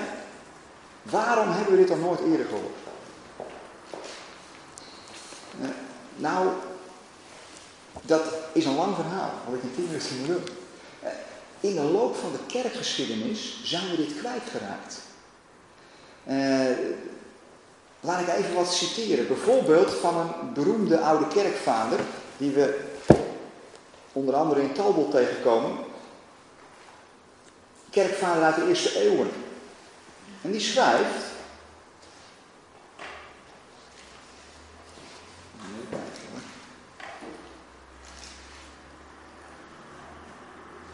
Dat is mooi. Ik heb een bladzijde opgeschreven en die bladzijde klopt niet. Even kijken of ik snel vind, anders dan. Ja, hier heb ik hem al. Gregorius van Nyssa. Uh, een onweersproken kerkvader van de oude kerk, de eerste eeuwen. Die schrijft. Als goud vervuild is met onedele metalen, dan wordt de hele substantie door een goudsmid verhit, waardoor de onedele delen verdwijnen en het zuiverste goud tevoorschijn komt. Op dezelfde wijze bewerkt een confrontatie tussen het goddelijke licht en de overste van het kwaad, die zich manifesteert in dood, corruptie, duisternis en andere ongerechtigheid, dat deze uitingen in het vuur verbranden en het tegenovergestelde door God bedoelde aard bovenkomt. Dat, dit is weliswaar een bijzonder pijnlijk proces, maar het effect is zuiverend en weldadig. Oftewel, hij schrijft over het doel van oordeel. Het doel van oordeel is zuiverend en weldadig. Het heeft een doel, oordeel. Of, als je kijkt naar uh, een andere, haal ik wel even hieruit, kijk of nu wel de bladzijde goed heb. Origenes, een andere zeer beroemde kerkvader uit de eerste eeuwen. Origenes, eh, die was nog een stuk groter zelfs dan Augustinus. Eh, maar wij houden staande dat de kracht van het kruis van Christus en van zijn dood zo groot is, dat zij tot genezing en herstel, niet alleen van de tegenwoordige en komende wereldtijden, maar zelfs van de voorbijgaande wereldtijden. En niet alleen voor deze menselijke orde van ons, maar zelfs voor de orde van de hemelse machten genoeg is. Dus Origenes. Met andere woorden, als je gaat graven in de kerkgeschiedenis, en ik had nog veel meer voorbeelden staan hoor, eh, dan kom je het tegen. En dan kom je het zelfs heel veel tegen. Eh, in, in de tijd van, uh, van Augustinus bijvoorbeeld, en dan zitten we in de vierde eeuw. Augustinus die schreef, want Augustinus is eigenlijk de eerste die de wissel omzet. Augustinus is de eerste die een eindeloze hel gaat verkondigen. In de vierde eeuw. Uh, maar Augustinus, en dat is de makka, fantastische dingen geschreven. Ik heb het alleen over, even, over dit punt. Uh, de hele Westerse kerk staat in de traditie van Augustinus. Dat was de kerk van Rome. Die andere kerkfamilies, Gregorius van Nyssa, Clemens van Alexandrië, Origenes, die hebben nooit een eindeloze hel geleerd, maar juist een universele redding. Nog steeds in de Oost-orthodoxe kerken wordt dit niet geleerd. Uh, dit, dit schrijft Augustinus in de vierde eeuw. Het is inderdaad vruchteloos dat sommigen, inderdaad zeer velen, zich laten leiden door louter menselijke gevoelens en de feiten betreffende de eeuwige bestraffing van de verdoemde en een eindeloos, altijd durende ellende betreuren. Zij geloven niet in de realiteit van deze zaken. Niet dat zij tegen de Heilige Schrift ingaan, maar onder invloed van hun menselijke gevoel zwakken zij af wat hun vreed toeschijnt en geven aan sommige teksten, waarvan zij geloven dat ze meer afschrikwekkend dan letterlijk bedoeld zijn, een mildere uitleg. In de vierde eeuw, de tijd van Augustinus, zijn er, al dus de woorden van Augustinus, zeer velen die niet geloven in een eindeloze hel. Zeer velen. Uh, waarschijnlijk zelfs, wat ik tegenkom, ook bij historici, geloofde de grote meerderheid van de oude kerk, van de mensen, van, van, de, van de christenen in de oude kerk, geloofde niet in een eindeloze straf of een eindeloos oordeel, maar zeer velen geloofden in een universele redding vanuit Christus. Wat zijn we daar ver van afgekomen? onder leiding van uh, Constantijn de Grote, het christendom met de staatsgodsdienst, toen ging er een definitieve wissel om in het denken. Het werd machtsdenken in plaats van genade. Eh, weet je, een keizer, een machthebber, kan niks met universele genade. Want dan horen die vijanden van hem er ook bij. Dat kan niet. dus dat, dat machtsdenken is de theologie binnengeslopen. En heeft de theologie tot op het bot vergiftigd. En heeft het begrip genade uitgehold. Eh, waarom hebben we dat dan nooit eerder gehoord? Eh, ik, ik, denk dat dat alles te maken heeft met nog een ander probleem, waar we als westerse kerk mee zitten is dat we Israël kwijtgeraakt zijn. Weet je, in welke Messiaanse gemeente ik dan kom, ik speel bijvoorbeeld in Drachten, leuk, ik ga er een paar weken weer naartoe, Messiaanse gemeente. En uh, het was toen een, een, beetje gedonder, want een paar jaar geleden, want het was wat in het nieuws geweest, die Wim Hogendijk zou in alverzoening geloven, die had op Flevo wat geroepen. Nou, daar was de christelijke pers op opgedoken. En uh, nou, toen kwam ik in Drachten, bij die Messiaanse gemeente.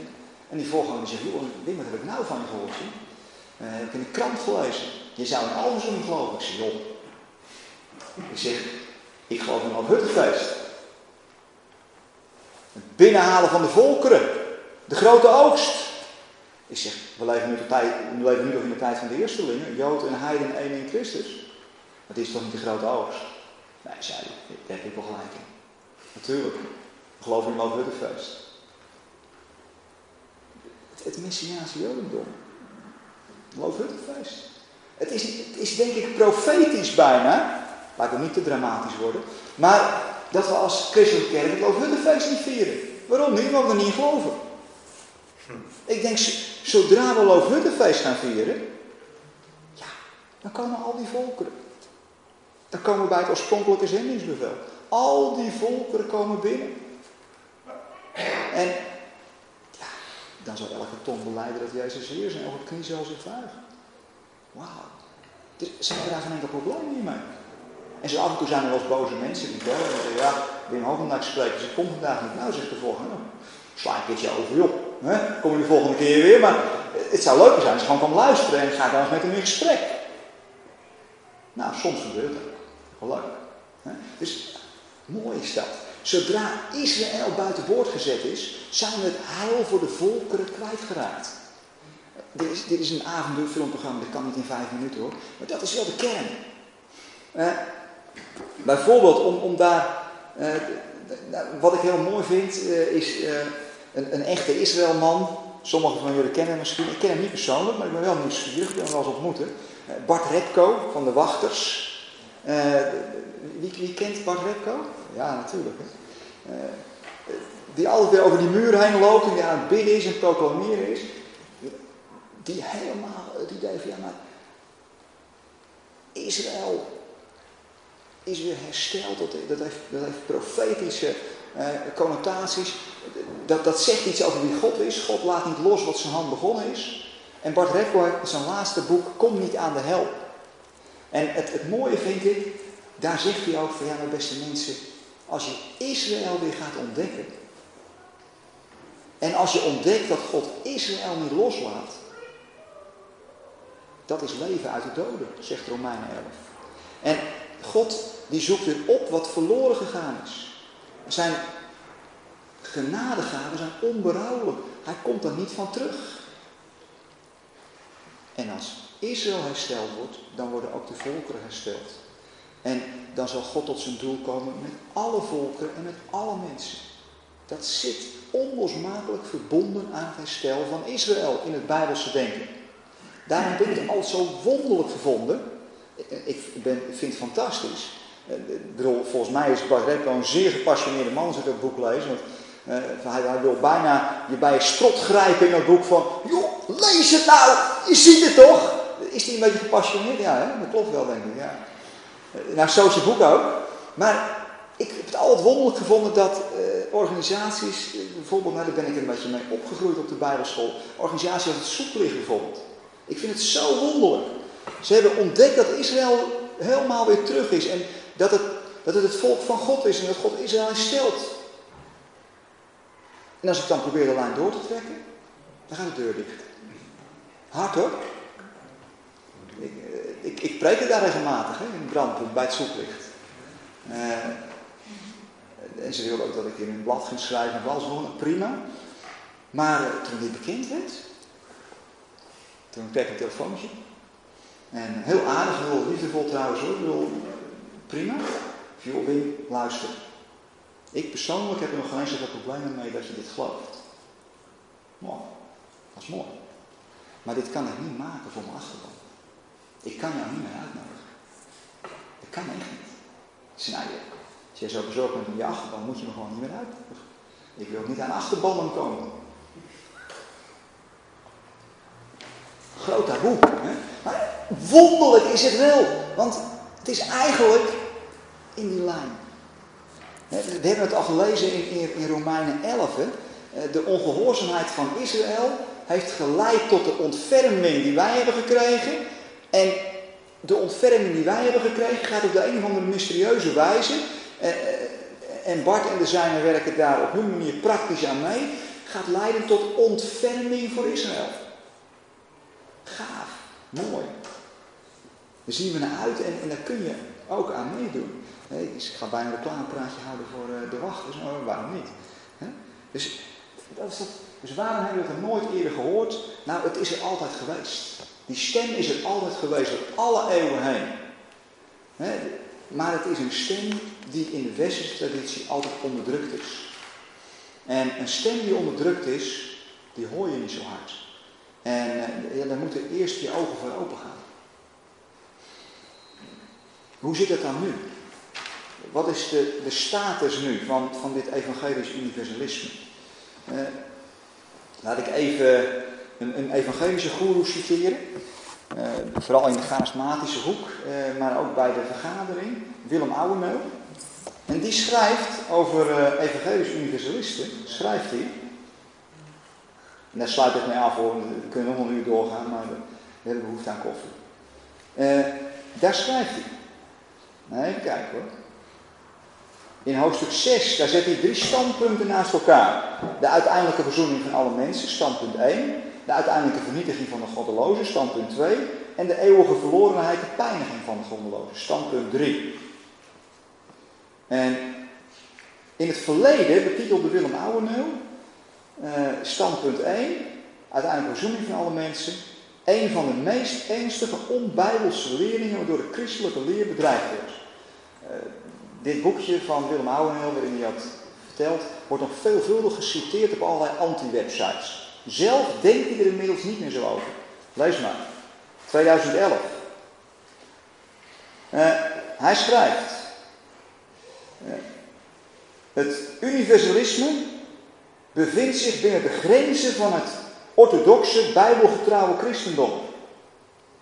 Hij schrijft er wel bij dat het voor sommige aanhangers van het derde standpunt even slikken is. Hij gaat nog een klein stap verder. Standpunt 1, de uiteindelijke verzoening van alle mensen, heeft sterke argumenten, schrijft hij. De alverzoeningsleer is momenteel flink in opmars en maakt grote indruk op veel mensen. Doordat niet te ontkennen valt dat ze met sterke argumenten komt. En tevens aansluit bij ideeën over liefde, rechtvaardigheid, wijsheid en genade van God. Toch mooi? Hè? Misschien heeft hij het wel van zijn zoon, want zijn zoon gelooft dit al jaren. Die zegt ook, ja, die pa van mij, het duurt altijd bij hem wat lang. Hè? Ja, dat zeggen soms zoons tegen hun vader. Hè? Dus we gaan hier voorlopig even, ja. Dus de eerste was verzoening van alle mensen. Zo even terug? was, nee, nee, uh, oh. wat je net zei, een oude deel. Verzoening van alle mensen, uiteindelijk. Tweede was... Uh, de vernietiging van de goddelozen. Dat is ook een idee wat, wat, wat een opmars aan het maken is binnen de evangelische beweging. En de derde is, de derde is ja, eigenlijk het, het standpunt. Uh, nou, we hebben er vijf gehad. Het duurde wat langer. Nou ja, oh, 21 minuten vooruit. Ik heb een voorstel, misschien dat we koffie kunnen halen en hier met elkaar kunnen napraten gelijk. Kunnen ja, dat is prima. Dan, ja, prima. Dan drinken we hier gewoon even een kopje koffie. Ja, dat is goed. Ja, koffie halen ja. en hiermee terugkomen? Kunnen we gelijk te Prima. Mag ik alvast de eerste vraag stellen? Ja, natuurlijk. Ja, hoor. Nou, het eerste punt, hè, daar eh, heb je het over de kritiek die je soms krijgt. Het eerste punt, ontdekken, ontkennen van het oordeel. Ja. Dan zeg je dat sommige mensen zeggen, nou soms is Aion eindeloos. En soms is het een tijdperk. Ja. Dat ging je uitleggen, maar volgens mij ga je het zelf ook zeggen. Want als het uh, bijvoorbeeld met God te maken heeft, dan is het eindeloos. Ja, nou laat ik het zo zeggen, als het een bijvoorbeeld naamwoord is wat gekoppeld is aan iets wat eindeloos is, uh, dan stopt het niet, want dan is het, geen, dan is het niks in zichzelf, dan zegt het iets over het zelfstandig naamwoord. Nu ben ik een beetje technisch hoor. Maar bijvoorbeeld als je het hebt over de eeuwige God, ja, God stopt niet. Nee, precies. Dus hij blijft altijd een God die de eeuw bedacht heeft. Nee, precies. Maar dat, omdat dus dat gezegd wordt door wat jij noemt de critici. Ja. Maar dan zeg je erbij, zijn met z'n eens. Ja, en dat is de kern. Hè? Critici zeggen, eeuwig oordeel, oordeel is eindeloos, dus is eeuwig oordeel eindeloos. Nou, dat bestrijd ik. Uh, omdat het als zelfstandig, als bij nou, wordt niet voorkomt. Dat is voor mij nog eens een taalkwestie. Uh, dat bestrijd ik bijvoorbeeld met een, met een tekst als Filippenzen 2 of Romeinen 5, dat in, dat in Christus allen gerechtvaardigd worden.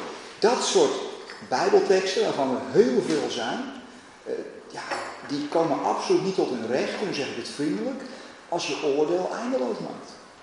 Want dat stopt, dat is dan niet voor iedereen, dat is alleen maar voor degene die daarbij horen en die anderen dus niet. laat ik nog even dat vers erbij pakken uit Matthäus 25. Dat was ik nou even vergeten in alle consternatie. Eh, dat is wel heel mooi hoor, wat daar staat. In Matthäus 25, vers, uh, vers uh, 46. Want de Bijbelgeleerde uh, Dr. William Barclay, die heeft een hele serie geschreven, allemaal bijbelverklaringen in de jaren 50 en 60.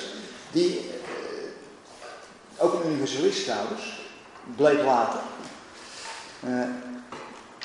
Die schrijft hier namelijk over, over dit vers, Matthäus 25, vers 46. En dat is mooi wat hij daarover schrijft. Moet, moet eens luisteren. Ten tweede, een van de sleutelpassages in Matthäus 25, vers 46, waar wordt gezegd dat de verworpenen weggaan naar de eeuwige straf en de rechtvaardigen naar het eeuwige leven. En, en nu komt het. Barclay is ook een taalkundige. Het Griekse woord voor straf is kolasis. Dus hier staat eeuwige straf. Het Griekse woord voor straf is kolasis, dat van origine helemaal geen ethisch woord is. Het betekent letterlijk het snoeien van bomen om ze beter te laten groeien. Ik denk dat het waar is om te zeggen dat in alle seculiere Griekse literatuur kolasis alleen gebruikt wordt voor opvoedende straf. Dus die eeuwige straf is een opvoedende straf. Dan, komt het plotseling in een heel andere context te staan. Dus met andere woorden, als die opvoeding dan afgerond is, is die straf niet meer nodig. Het doel is bereikt van die opvoedende straf. Nou, dan komt het in een heel andere context. Maar in die stijlige termen staat pijn in. Dus Ja, maar het, het is gewoon het Griekse woord collages. En, en dat is natuurlijk leidend. Wel, welke vertaling of welk woord kiest dat? Uh, maar het Griekse woord collages betekent dus snoeien, beter maken, opvoeden.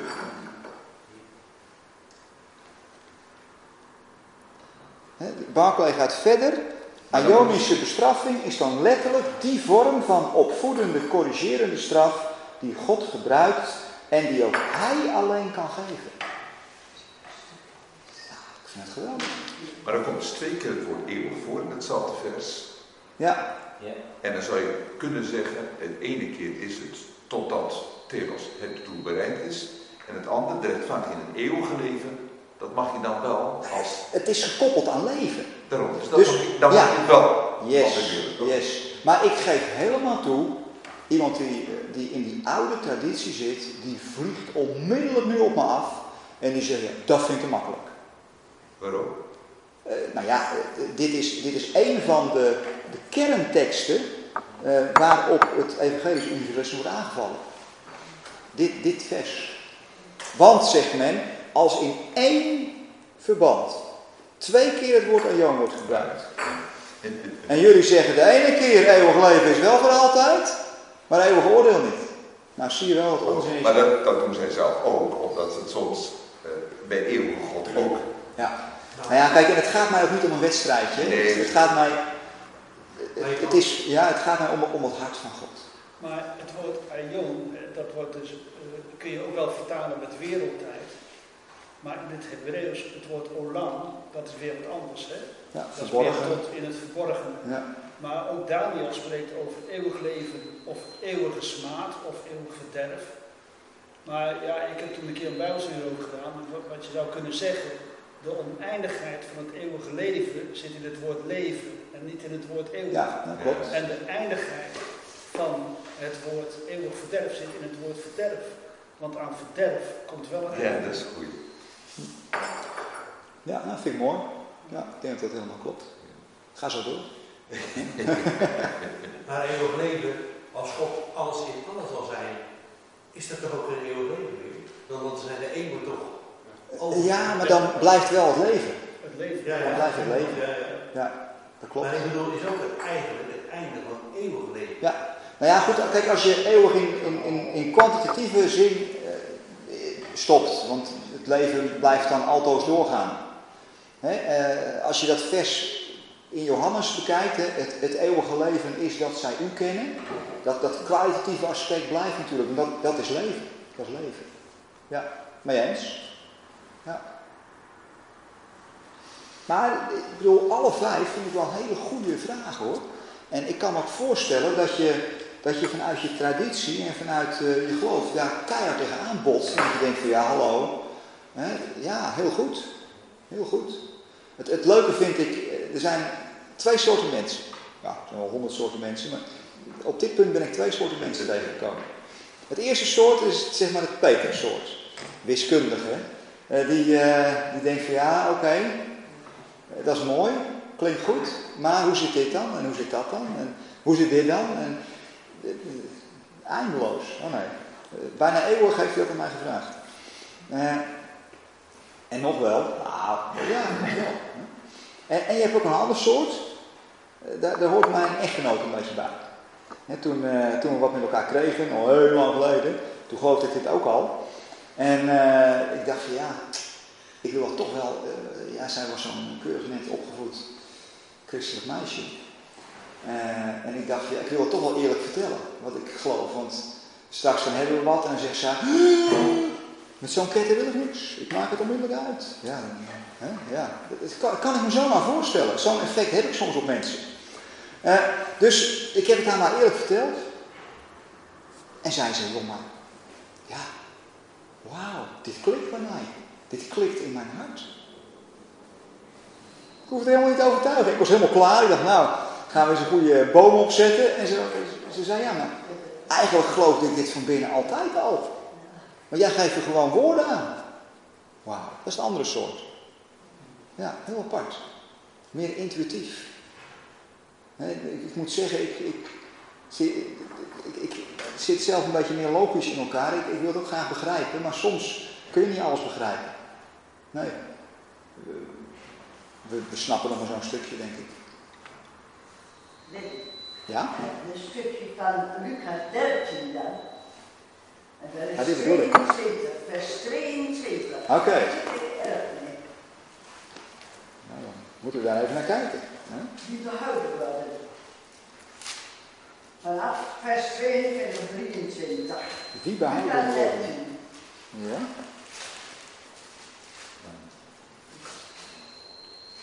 Hij trok verder naar langs de steden en dorpen, predikende en reizen naar Jeruzalem.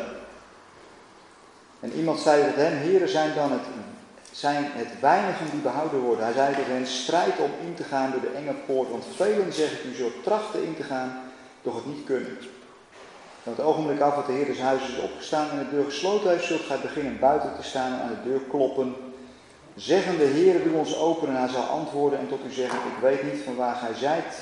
Dan zult gij beginnen te zeggen, wij hebben voor uw ogen gegeten en gedronken en in onze straten hebt gij geleerd. En hij zal tot u spreken, zeggende, ik weet niet van waar gij, gij zijt, gaat weg van mij, alle werkers der ongerechtigheid. Daar zal het geween zijn en het tandengeknars, wanneer gij Abraham en Isaac en Jacob zult zien en al de profeten in het koninkrijk gods, maar uzelf buiten geworpen. En zij zullen komen van oost en west en van noord naar zuid, zullen aanliggen in het koninkrijk gods. En er zijn laatsten die de eerste zullen zijn en er zijn eersten die de laatste zullen zijn. En ik denk dat het eh, goed is om op te merken, eh, Jezus, dat is ook mooi hè, niemand heeft zoveel over de hel gesproken als, als, als Jezus. Nu we het over argumenten hebben, dit is ook vaak een argument. Nou, dit is zo'n beruchte eh, eh, uitspraak van Jezus. Stel je eens voor, in het Oude Testament, dan zeg ik het even heel zwart-wit, wordt niet over een altijd durende hel gesproken. Wordt eigenlijk helemaal niet over de hel gesproken. Het hele Oude Testament niet. Eh, en dan komt Jezus, de redder der wereld. En wat gaat hij doen? Hij gaat over het oordeel spreken. En nog heel scherp ook. Niemand heeft er zo scherp over gesproken dan Jezus. En dit is zo'n tekst bijvoorbeeld. En waarom nou? Waarom? Waarom spreekt Jezus daar zo scherp over? En wat is dan dat buitengeworpen zijn? Nou, stel je even voor. Jezus komt als de... Wie is die ten diepste? Pilatus timmert het nog op zijn kruis. Hij is de koning der Joden. Jezus komt om het koningschap op te richten. Om het koningschap voor Israël te herstellen. Uh, en dat is crisis. Want zal Israël dat gaan pakken? Of gaan ze het niet pakken? En, en dat koninkrijk wat Jezus predikt, dat wekt ook weerstand op. En als, hij het over, als, als Jezus het heeft over oordeel en over buitengeworpen worden, dan heeft dat te maken met dat koninkrijk. Dus met andere woorden, het gaat niet in het perspectief van Jezus. Jezus heeft het niet over het uiteindelijke einddoel. Het klinkt een beetje raar als, zo, als ik het zo zeg, maar de missie van Jezus op aarde was, was beperkt. Jezus ging niet naar Constantinopel. Hij ging niet naar Rome. Hij ging niet naar Egypte, ja, als, als babytje. Later kwam hij niet meer terug. Uh, hij ging niet naar Perzië. Hij ging, hij ging niet naar alle wereldrijken toe om ze het evangelie te vertellen. Nee. De verloren schapen van het huis. Hij ging naar de verloren schapen van het huis Israëls. Het was crisis. De koning was er. Het koningschap moest opgericht worden. En als je daar niet aan mee wilde doen, dan werd je buiten geworden. Dan kwam je buiten dat koninkrijk te staan. En dat is uiteindelijk ook het voortdurend hartzeer van Paulus, Romeinen 9. Zijn voortdurend hartzeer is dat het grootste deel van het volk Israël het niet pakte. En dus op dat moment buitengesloten werd. Dat is de grote spanning van Romeinen 9 tot 11. Wat Jezus hier eigenlijk heel zwart-wit even stelt. Uh, buitengesloten, uh, tanden geknars, geween en tanden geknars. Maar niet, dit, dit is dus niet het uiteindelijke einddoel. Eh, soms, kijk, oordeel, ja, is er. Eh, begrijp ik dat altijd? Nee, begrijp ik niet altijd. Had ik het soms anders gewild? Ja. Voor mij hadden we al het oordeel mogen overslaan, direct naar het, het einddoel. Eh, maar ja, aan de andere kant, ik zie maar zo'n stukje. En, en, misschien als ik meer zou zien, dat ik zou zeggen, ja, het kan niet anders. Weet ik niet. Ik ben maar een klein mensje. Maar dat, dat, dat oordeel, dus je Jezus is de alfa en hij is de omega. Het begin en het einde. Daartussenin heb je nog een heel alfabet. En dat noemen we de geschiedenis. Dat alfabet. En daar gebeuren heel veel dingen in die ik niet kan plaatsen. Of die ik heel lastig vind. Eh, er is heel veel oordeel en pijn en ellende. ik vind het, uh, ooit zei uh, Frederik Verkwen, Wil, nee, Willybord Verkwen, ja, Willybord Verkwen, die werd geïnterviewd door Anders Knevel. En toen zei Willybord Verkwen, en ik vond het zo'n sterke opmerking, ik dacht van wauw, wat zit jij dicht bij het hart van God. Hij zei, ik heb in Afrika gewoond. En ik heb daar een stervend kind, dat stierf van de honger in mijn armen gehad. En dat stierf in mijn armen. Hij zei, daarom kan ik niet geloven in God. Dus een sta je dan, de Andries Knevel. Andries weet al het antwoord, maar toen niet. Hij was stil. En dat was misschien wel het beste wat hij kon zeggen. Er zijn zoveel dingen die wij in dat alfabet niet begrijpen. En dat moeten we misschien ook maar niet proberen. Want elk antwoord wordt goedkoop als je niet oppast. Uh, christelijke dooddoeners hebben we genoeg.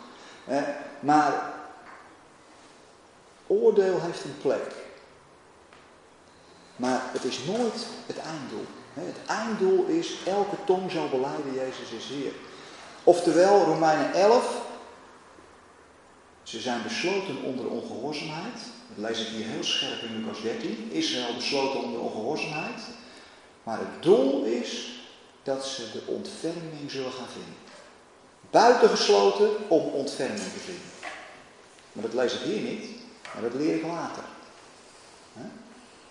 Dus het is een uh, goede vraag. Ja? ik heb inderdaad ook wel eens vaker vragen gehad over dit soort gelijkenissen, want er zijn er nog een paar. Ja, zeker. En, uh, ja, dus, ja, wat ik altijd kenmerkend vind, is uh, dat de mensen die dus buiten staan eigenlijk nooit, nog niet tot inzicht gekomen zijn.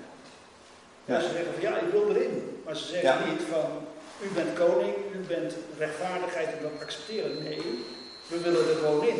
Hè? Dus net als die man die net de verkeerde kleren daar in de baan op zit. Ja, kijk, een ander kenmerk is, daar heb ik het nog eens over gehad, maar het gaat ook helemaal niet over geloven hoor. In al die gelijkenissen niet. Het is niet van ja, maar die mensen geloven niet in Jezus. Nee, wat, wat doen ze niet? Even kijken hoor. Uh, nou, wordt, ja, hier staat niet zo heel erg letterlijk. In die gelijkenis van de schapen en bokken wel. Hè. Dat hebben ze niet gedaan. Nou, ze hebben niet omgezien naar de minsten. Ze hebben geen kleding gegeven, die mensen in de gevangenis bezocht, enzovoort, enzovoort.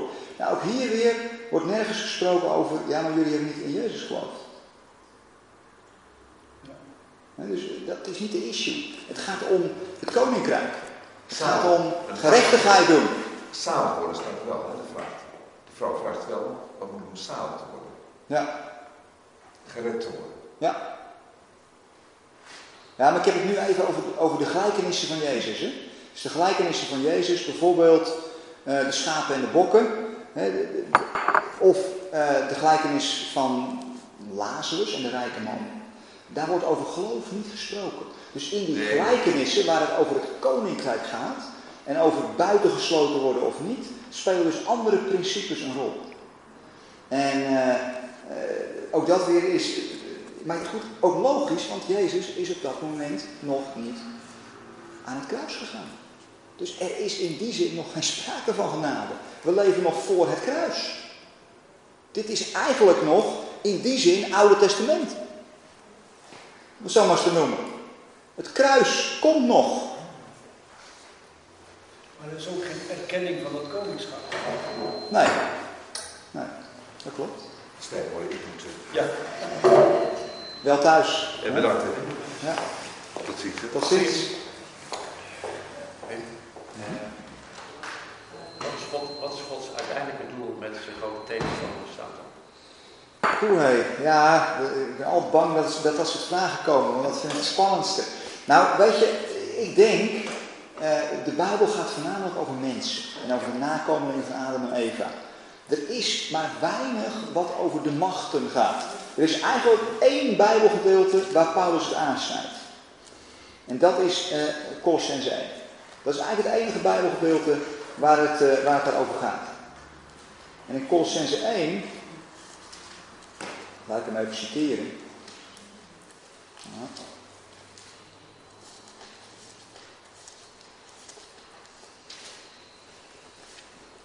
Daar staat daarover in vers 15, het gaat over Jezus.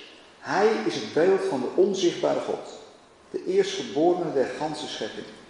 Want in hem zijn alle dingen geschapen die in de hemelen en die op de aarde zijn. Het zij de zichtbare en de onzichtbare, het zij tronen, het zij heerschappijen, het zij overheden, het zijn machten. Alle dingen zijn door hem en tot hem geschapen. En hij is voor alles en alle dingen hebben hun bestaan in hem. En hij is het hoofd van het lichaam, de gemeente. Hij is het begin, de eerstgeboren uit de doden, zodat hij onder alles de eerste geworden is. Want het heeft de ganse volheid baat in hem woning te maken en door hem vrede gemaakt hebbende door het bloed van zijn kruis, alle dingen opnieuw met zich te verzoenen. Door hem. Het zij wat op de aarde en het zij wat in de hemelen is. Nou, dit is eigenlijk het enige gedeelte waar, waar over de machten en de krachten, de heerschappijen uh, wordt gesproken. Uh, en het lijkt erop dat die in de verzoening worden betrokken.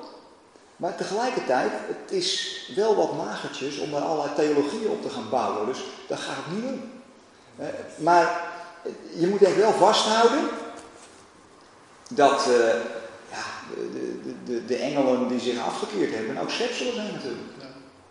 Het, zijn geen, het zijn geen godheden die zich over God stellen. Het zijn schepselen. Als, als Jezus doet, dan, dan, dan ligt de duivel op, op, op zijn knieën, bij wijze van spreken. Maar uh, de Bijbel is vooral geïnteresseerd in de nakomelingen van Adam en Eva. Uh, dat is 99,9%. En die 0,1%, ja, die heb ik net geciteerd. En 1 Corinthië 15, hè? Alle, God, alles en allen. Dat is einddoel. Ja, ja, maar ook daar weer uh, is de aanloop mensen. En alle machten. Ja, ja, machten worden ook genoemd. Maar goed, voor de rest staat er weinig informatie over. Ik, ik, zeg wel, ik heb wel stiekem tegen iemand gezegd, joh, misschien heeft God nog een, een boek geschreven apart aan de engelen. Alleen dat is niet voor ons bestemd. En misschien dat daar 99,9% over de engelen gaan en 0,1% over de mensen. Zou kunnen, hè? wie weet. Dat bedoel ik, dat bedoel ik. Ja, maar dat gaat, blijft ons kennen beperkt. Dus ik zou ook erg voorzichtig zijn op grond van dit soort versen. Uh, ja, allerlei woeste uitspraken te doen. Maar het is wel een prachtig gedeelte, sowieso. Huh? Ik, ik heb nog een zesde argument wat ik laatst hoorde en toen dacht ik, oh ja, dat wordt heel moeilijk om uit te leggen. Misschien kan jij het beter. Iemand zei tegen mij, als dit nou allemaal waar is, dan is het een poppenkast. Ik heb altijd geleerd, er staat veel op het spel. Eeuwig heil, eeuwig wee. Dus die hele Bijbel gaat over iets heel belangrijks. Er staat veel op het spel. Als je dat weghaalt, dan valt toch alles in duigen. Dus waarom, als, als nou toch uiteindelijk alles goed komt, waarom dan niet gelijk in één keer? Als er niks op het spel staat, waarom dan niet in één keer goed? Nou heb ik lang genoeg gepraat om je te laten doorslikken. Uh, als, het, als er niks op het spel staat, is alles één grote popkast. Ja. Ja, uh, ik ben even denken hoor. Uh, ik heb dat op die manier ja, wel eens een beetje gehoord, maar dat is wel erg hardcore. Uh, misschien, uh, ik, ik zou als eerste antwoord geven, joh, misschien moeten we de poppenkast eens in. Ga eens anders omdenken. Ga eens anders omdenken. Stel je nou eens voor dat iedereen uiteindelijk gered wordt. Zeg, hoe zou je leven er dan uitzien? Als je dat zou geloven, hoe zou je leven er dan uitzien? Dan staat dat dus niet meer op het spel. Dat uiteindelijke doel. Wat, wat ga je dan doen met je leven? Oké. Okay. Uh, ja, ik, ik denk niet dat het, het leven geen zin heeft of, uh, als, als het einddoel niet goed is hetzelfde als dat je een, een, een oorlog voert, de Tweede Wereldoorlog is bezig en Duitsland is bezig te verliezen. Nou jongens, nu heeft de oorlog geen zin meer, want we, we winnen toch. Nou ja, dat is wel apart. Hè? Dus ik snap het wel een beetje. Eh, C.S. Lewis heeft ook zo'n soort argumentatie. En die vind ik eh, heel sterk. Die zegt op een gegeven moment als zijn, zijn vrouw is overleden. Dan, dan schrijft hij een boekje over eh, verdriet, pijn en lijden. Verdriet, dood en lijden. En dan schrijft hij, is het allemaal niet vivisectie? Doet God niet aan vivisectie? Staat hij boven die schepping en staat hij ons allemaal een beetje te prikken en pijn te doen? En uiteindelijk maakt hij het toch goed. Maakt het nu, is dit niet één groot spel? Ja, soms kan het wel zo voelen. Zeker na zo'n ervaring. Hè, ik, nou, ik denk ook weer, ja, waarom moet hij, maakt hij niet in één keer goed? Nou, ik denk dat het leven in zekere zin ja, een soort trainingskamp, een soort opvoedkundig proces. Eh, Jezus zegt ergens in, in, in 1 Johannes, zegt hij, over ons, kleine mensjes, wij zullen worden, of tenminste dat wordt gezegd, wij zullen worden gelijk Hij is. Wij zullen worden gelijk Hij is, zoals Jezus. Beelddragers Gods. Wie weet. Als je tegen een atleet vraagt die knetterhard aan het trainen is, joh, waarom maak je jezelf zo moeilijk? Zegt hij, ja, maar het doel is hoog. En als ik niet zo hard train, dan bereik ik het doel niet. Kennelijk is het doel wat God heeft bedacht voor deze schepping en zijn schepsel, ons, zo hoog, dat het dit op de manier waard is. Paulus die, eh, die zegt, die geeft een beetje antwoord op deze vraag. Hè. In, in Romeinen 8, eh, daar zegt hij, ja het lijden van de tegenwoordige tijd, zegt hij dan. En dan moet je erg voorzichtig zijn met dat soort teksten. Het lijden van de tegenwoordige tijd weegt niet op als je het gaat wegen tegen de heerlijkheid die over ons geopenbaard wordt. Dat zegt, denk ik, iets over de heerlijkheid. Het, het lijden kennen we. Dat is immens. Dat is echt immens. Maar, Maar die heerlijkheid, die is nog niet geopenbaard. Ja, een klein stukje. We hebben de Heilige Geest als onderpand. Maar hoe het uiteindelijk zal gaan worden allemaal, ja, dat is een geloofsuitspraak. Dat het allemaal waard is. En dat we zeggen, ja, die poppenkast, zoals hij het dan noemt, het is de poppenkast waard geweest. De poppenspeler heeft het toch goed gedaan. maar weer die vraag van Frederik Verkwen. Dat waarom? Ja, Dat is toch ook een, een vraag van God aan ons. ja, tuurlijk. Dus, dus laten we zeggen, het is niet, het is niet een spel, het is, het is de weg die de mens ook gegaan is. Hè? Het is waar, maar eh, mag ik Willy Brod even citeren wat hij nu zou gaan zeggen? Hij zou zeggen, ja, oké, maar wie is hiermee begonnen dan? God heeft, God heeft ons toch bedacht? Door de mens is toch de zonde in de wereld gekomen. Dat is waar, maar God heeft toch de mens bedacht? Had hij beter niet kunnen doen dan? Nou, omdat er zo'n mooi einddoel aan zit. Oké, oké. Maar ik probeer even de vraag helder te krijgen. Die- die- ik kan me van zo'n Willy Brod, kan ik me zo'n vraag zo goed voorstellen. En eh, Ja, ik denk Maar wel wat te wil zeggen. je daarmee zeggen? Ik bedoel te zeggen, ja. die hele weg die de schepping gaat, ja, maar ik, ik ben het met je eens. daar gaat God mee mee. Zeker Ja, weten. maar laten we Ja. het is God zijn wil Ja. geweest dat de schepping die weg zou gaan. Het is God zijn wil nooit geweest dat dat kind van die honger zou sterven. Maar dat is doordat de zon in de wereld gekomen. Dus het is eigenlijk ook een vraag, waarom is die mens die weggegaan? Helemaal mee eens. Helemaal eens. Maar iemand als Willy Brod Ken zou dan zeggen, ja maar had hij dat niet kunnen voorzien dan? Eh, als hij dan inderdaad God is, zo zullen zeggen, had hij er misschien helemaal niet mee moeten beginnen. Maar zo denk ik er niet over, maar dat is de kritiek van hem. Eh, als ik er zo over had gedacht, dan eh, hadden we geen bijbelstudie. Dat is duidelijk. Maar, en die critici, ik bedoel, kijk, iemand als Elie Wiesel zei bijvoorbeeld, prachtig, een hele diepe uitspraak, die zei, eh, hij zei, in Auschwitz werd Jezus opnieuw gekruisigd. Zes miljoen keer. Ik ja, dat is het. Maar dat is het. Misschien wordt in Afrika met het stervende kind Jezus opnieuw gekruisigd. Dus God gaat daarin mee in het lijden. Hij heeft er zelf pijn over. Ja, dat geloof ik helemaal. Ik denk dat dat ook het enige de enige vorm van antwoord zou kunnen zijn. Ja, helemaal gelijk. Dat is, dat is nog een vraag. We moeten, moeten bijna gaan afsluiten. Voordat iedereen om zijn beurt straks naar huis gaat. Ik wil de laatste deur dicht hoor. Ja? Dat de. Oh, hoeft niet. Ik mis één ding in het antwoord, want het ging over of er niets op spel zou staan. Maar ik het antwoord een beetje mis, ik denk dat er wel iets op spel staat. Want ik, heb het gevoel alsof er een beetje omheen gaan.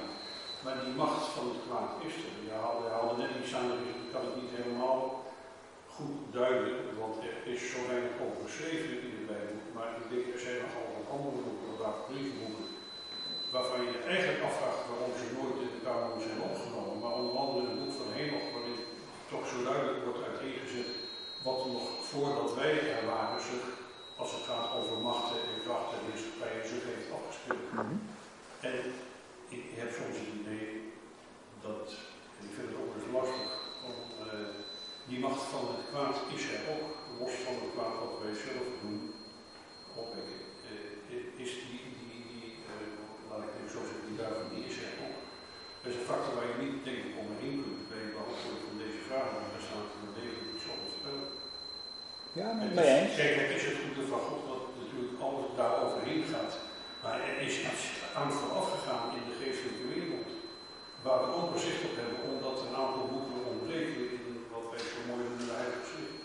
En bewust weggehouden zijn, want ook heel wordt een aantal malen in schrift aangehaald. En eh, onder andere in het Jodendom is dat wel heel duidelijk, want die weten daar ook iets meer van wat zich heeft afgesproken. Ja, die schrift.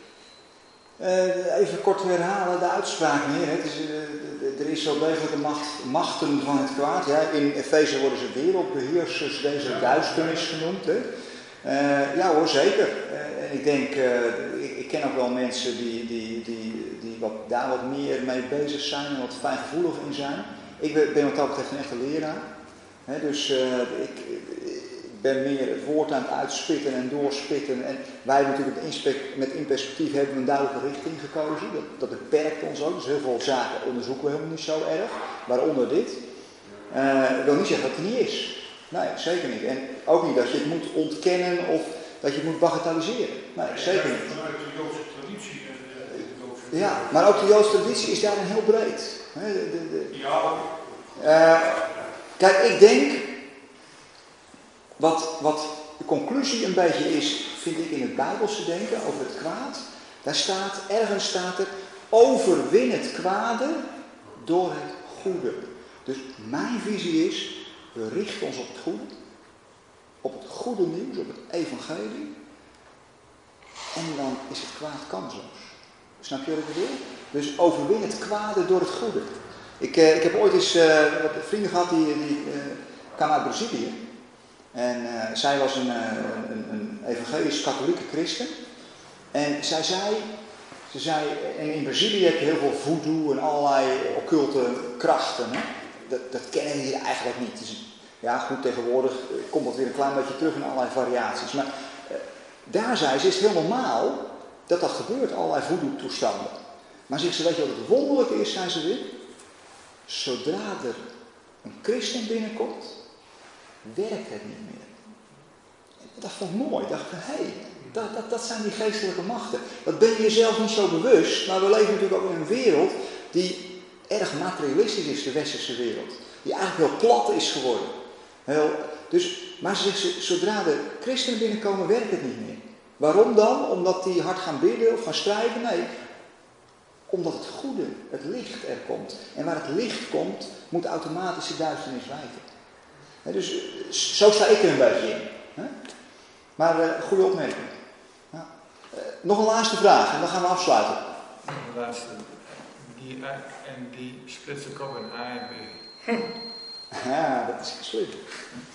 Ehm, de, meeste, de meeste problemen ontstaan doordat we verkeerd vertalen. Mhm.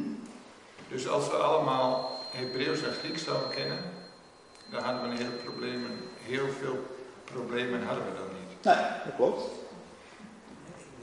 Dat klopt, maar dan, eh, Jezus die eh, was in het Hebreeuwse gedeelte En toch had hij heel, heel veel problemen.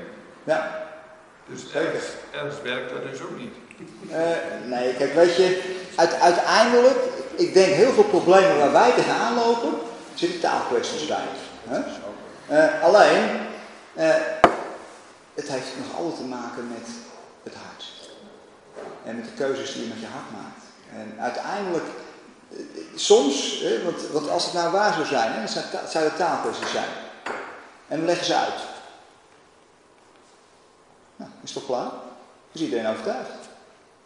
En toch werkt het niet zo. Ik, ik heb eens een, een goede vriend van mij. Ik geloof nog steeds niet. Eh oude schoolvriend. Eindeloos gediscussieerd. Op een gegeven moment zei hij tegen me, je hebt me overtuigd. Ik zei, ja, wanneer ga je naar de kerk? Nee, ik geloof het niet. Maar je bent wel overtuigd, maar ik ga het niet doen. Ik ga niet geloven. nou, dat is nou de kern. Hè? Eh, dus nee, taalproblemen. Ik denk als leraar, ik ja, inderdaad. Met die, taal, eh, met die taalkundige issues kunnen we echt mensen overtuigen. Alleen, het gebeurt toch niet. En Dat is, dat is een mysterie voor mij. Hm? Dan moeten we toch weer terug naar Efeze 2. Ja, een gave. Genade zijn gezaligd geworden. Want we zijn zijn maaksel, staat erachter. Ja. Helemaal. Hij is de pottenbakker en wij zijn het klein. Ja. Komen we niet onderuit. Hè? Komen we niet onderuit. Hey, nog, nog een prachtige Joodse uitspraak. Eh, uit eh, de, de Sidur, het Joodse gebedenboek. Mooi om hiermee te eindigen. Meloch al koha olam. Gods koningschap over heel de wereld. Onze God en God van onze voorouders. Regeer met uw majesteit over heel de wereld. Wees met uw waardigheid verheven boven al het aardse. Laat de glanzende schoonheid van uw machtige hoogheid uitstralen over alle bewoners van uw aardse wereld. Opdat ieder schepsel zal weten dat u het geschapen hebt. En ieder wezen zal begrijpen dat u het zijn vorm hebt gegeven. Dat alles wat levensgeest in zich heeft zeggen, de eeuwige, de God van Israël is koning. En zijn koningschap beheerst het al. Mooi. Gaan. Eh, ik ga nog met u eh, danken. Hemelse Vader, dank u wel. Dank u wel dat voor uw vaderhart. Dank u wel voor uw oneindige liefde. Dank u wel voor Jezus, uw Zoon. De koning van Israël, maar ook onze Heer en Heiland. We weten ook niet alle antwoorden. En soms dan, hebben we het idee ja, dat u ver weg bent en soms voelen we heel dichtbij. Maar dank u wel dat u woorden hebben en dat, we, dat dat woorden van eeuwig leven zijn. Dank u wel dat we u stapje bij stapje iets beter mogen leren kennen. Dichter bij uw hart mogen komen. Uw kloppende hart voor deze schepping. Voor alle mensen. Ja, uw zegen over ons zoals we hier zitten. U ons weer veilig thuis brengt en dat u met ons meegaat. In Jezus' naam. Amen.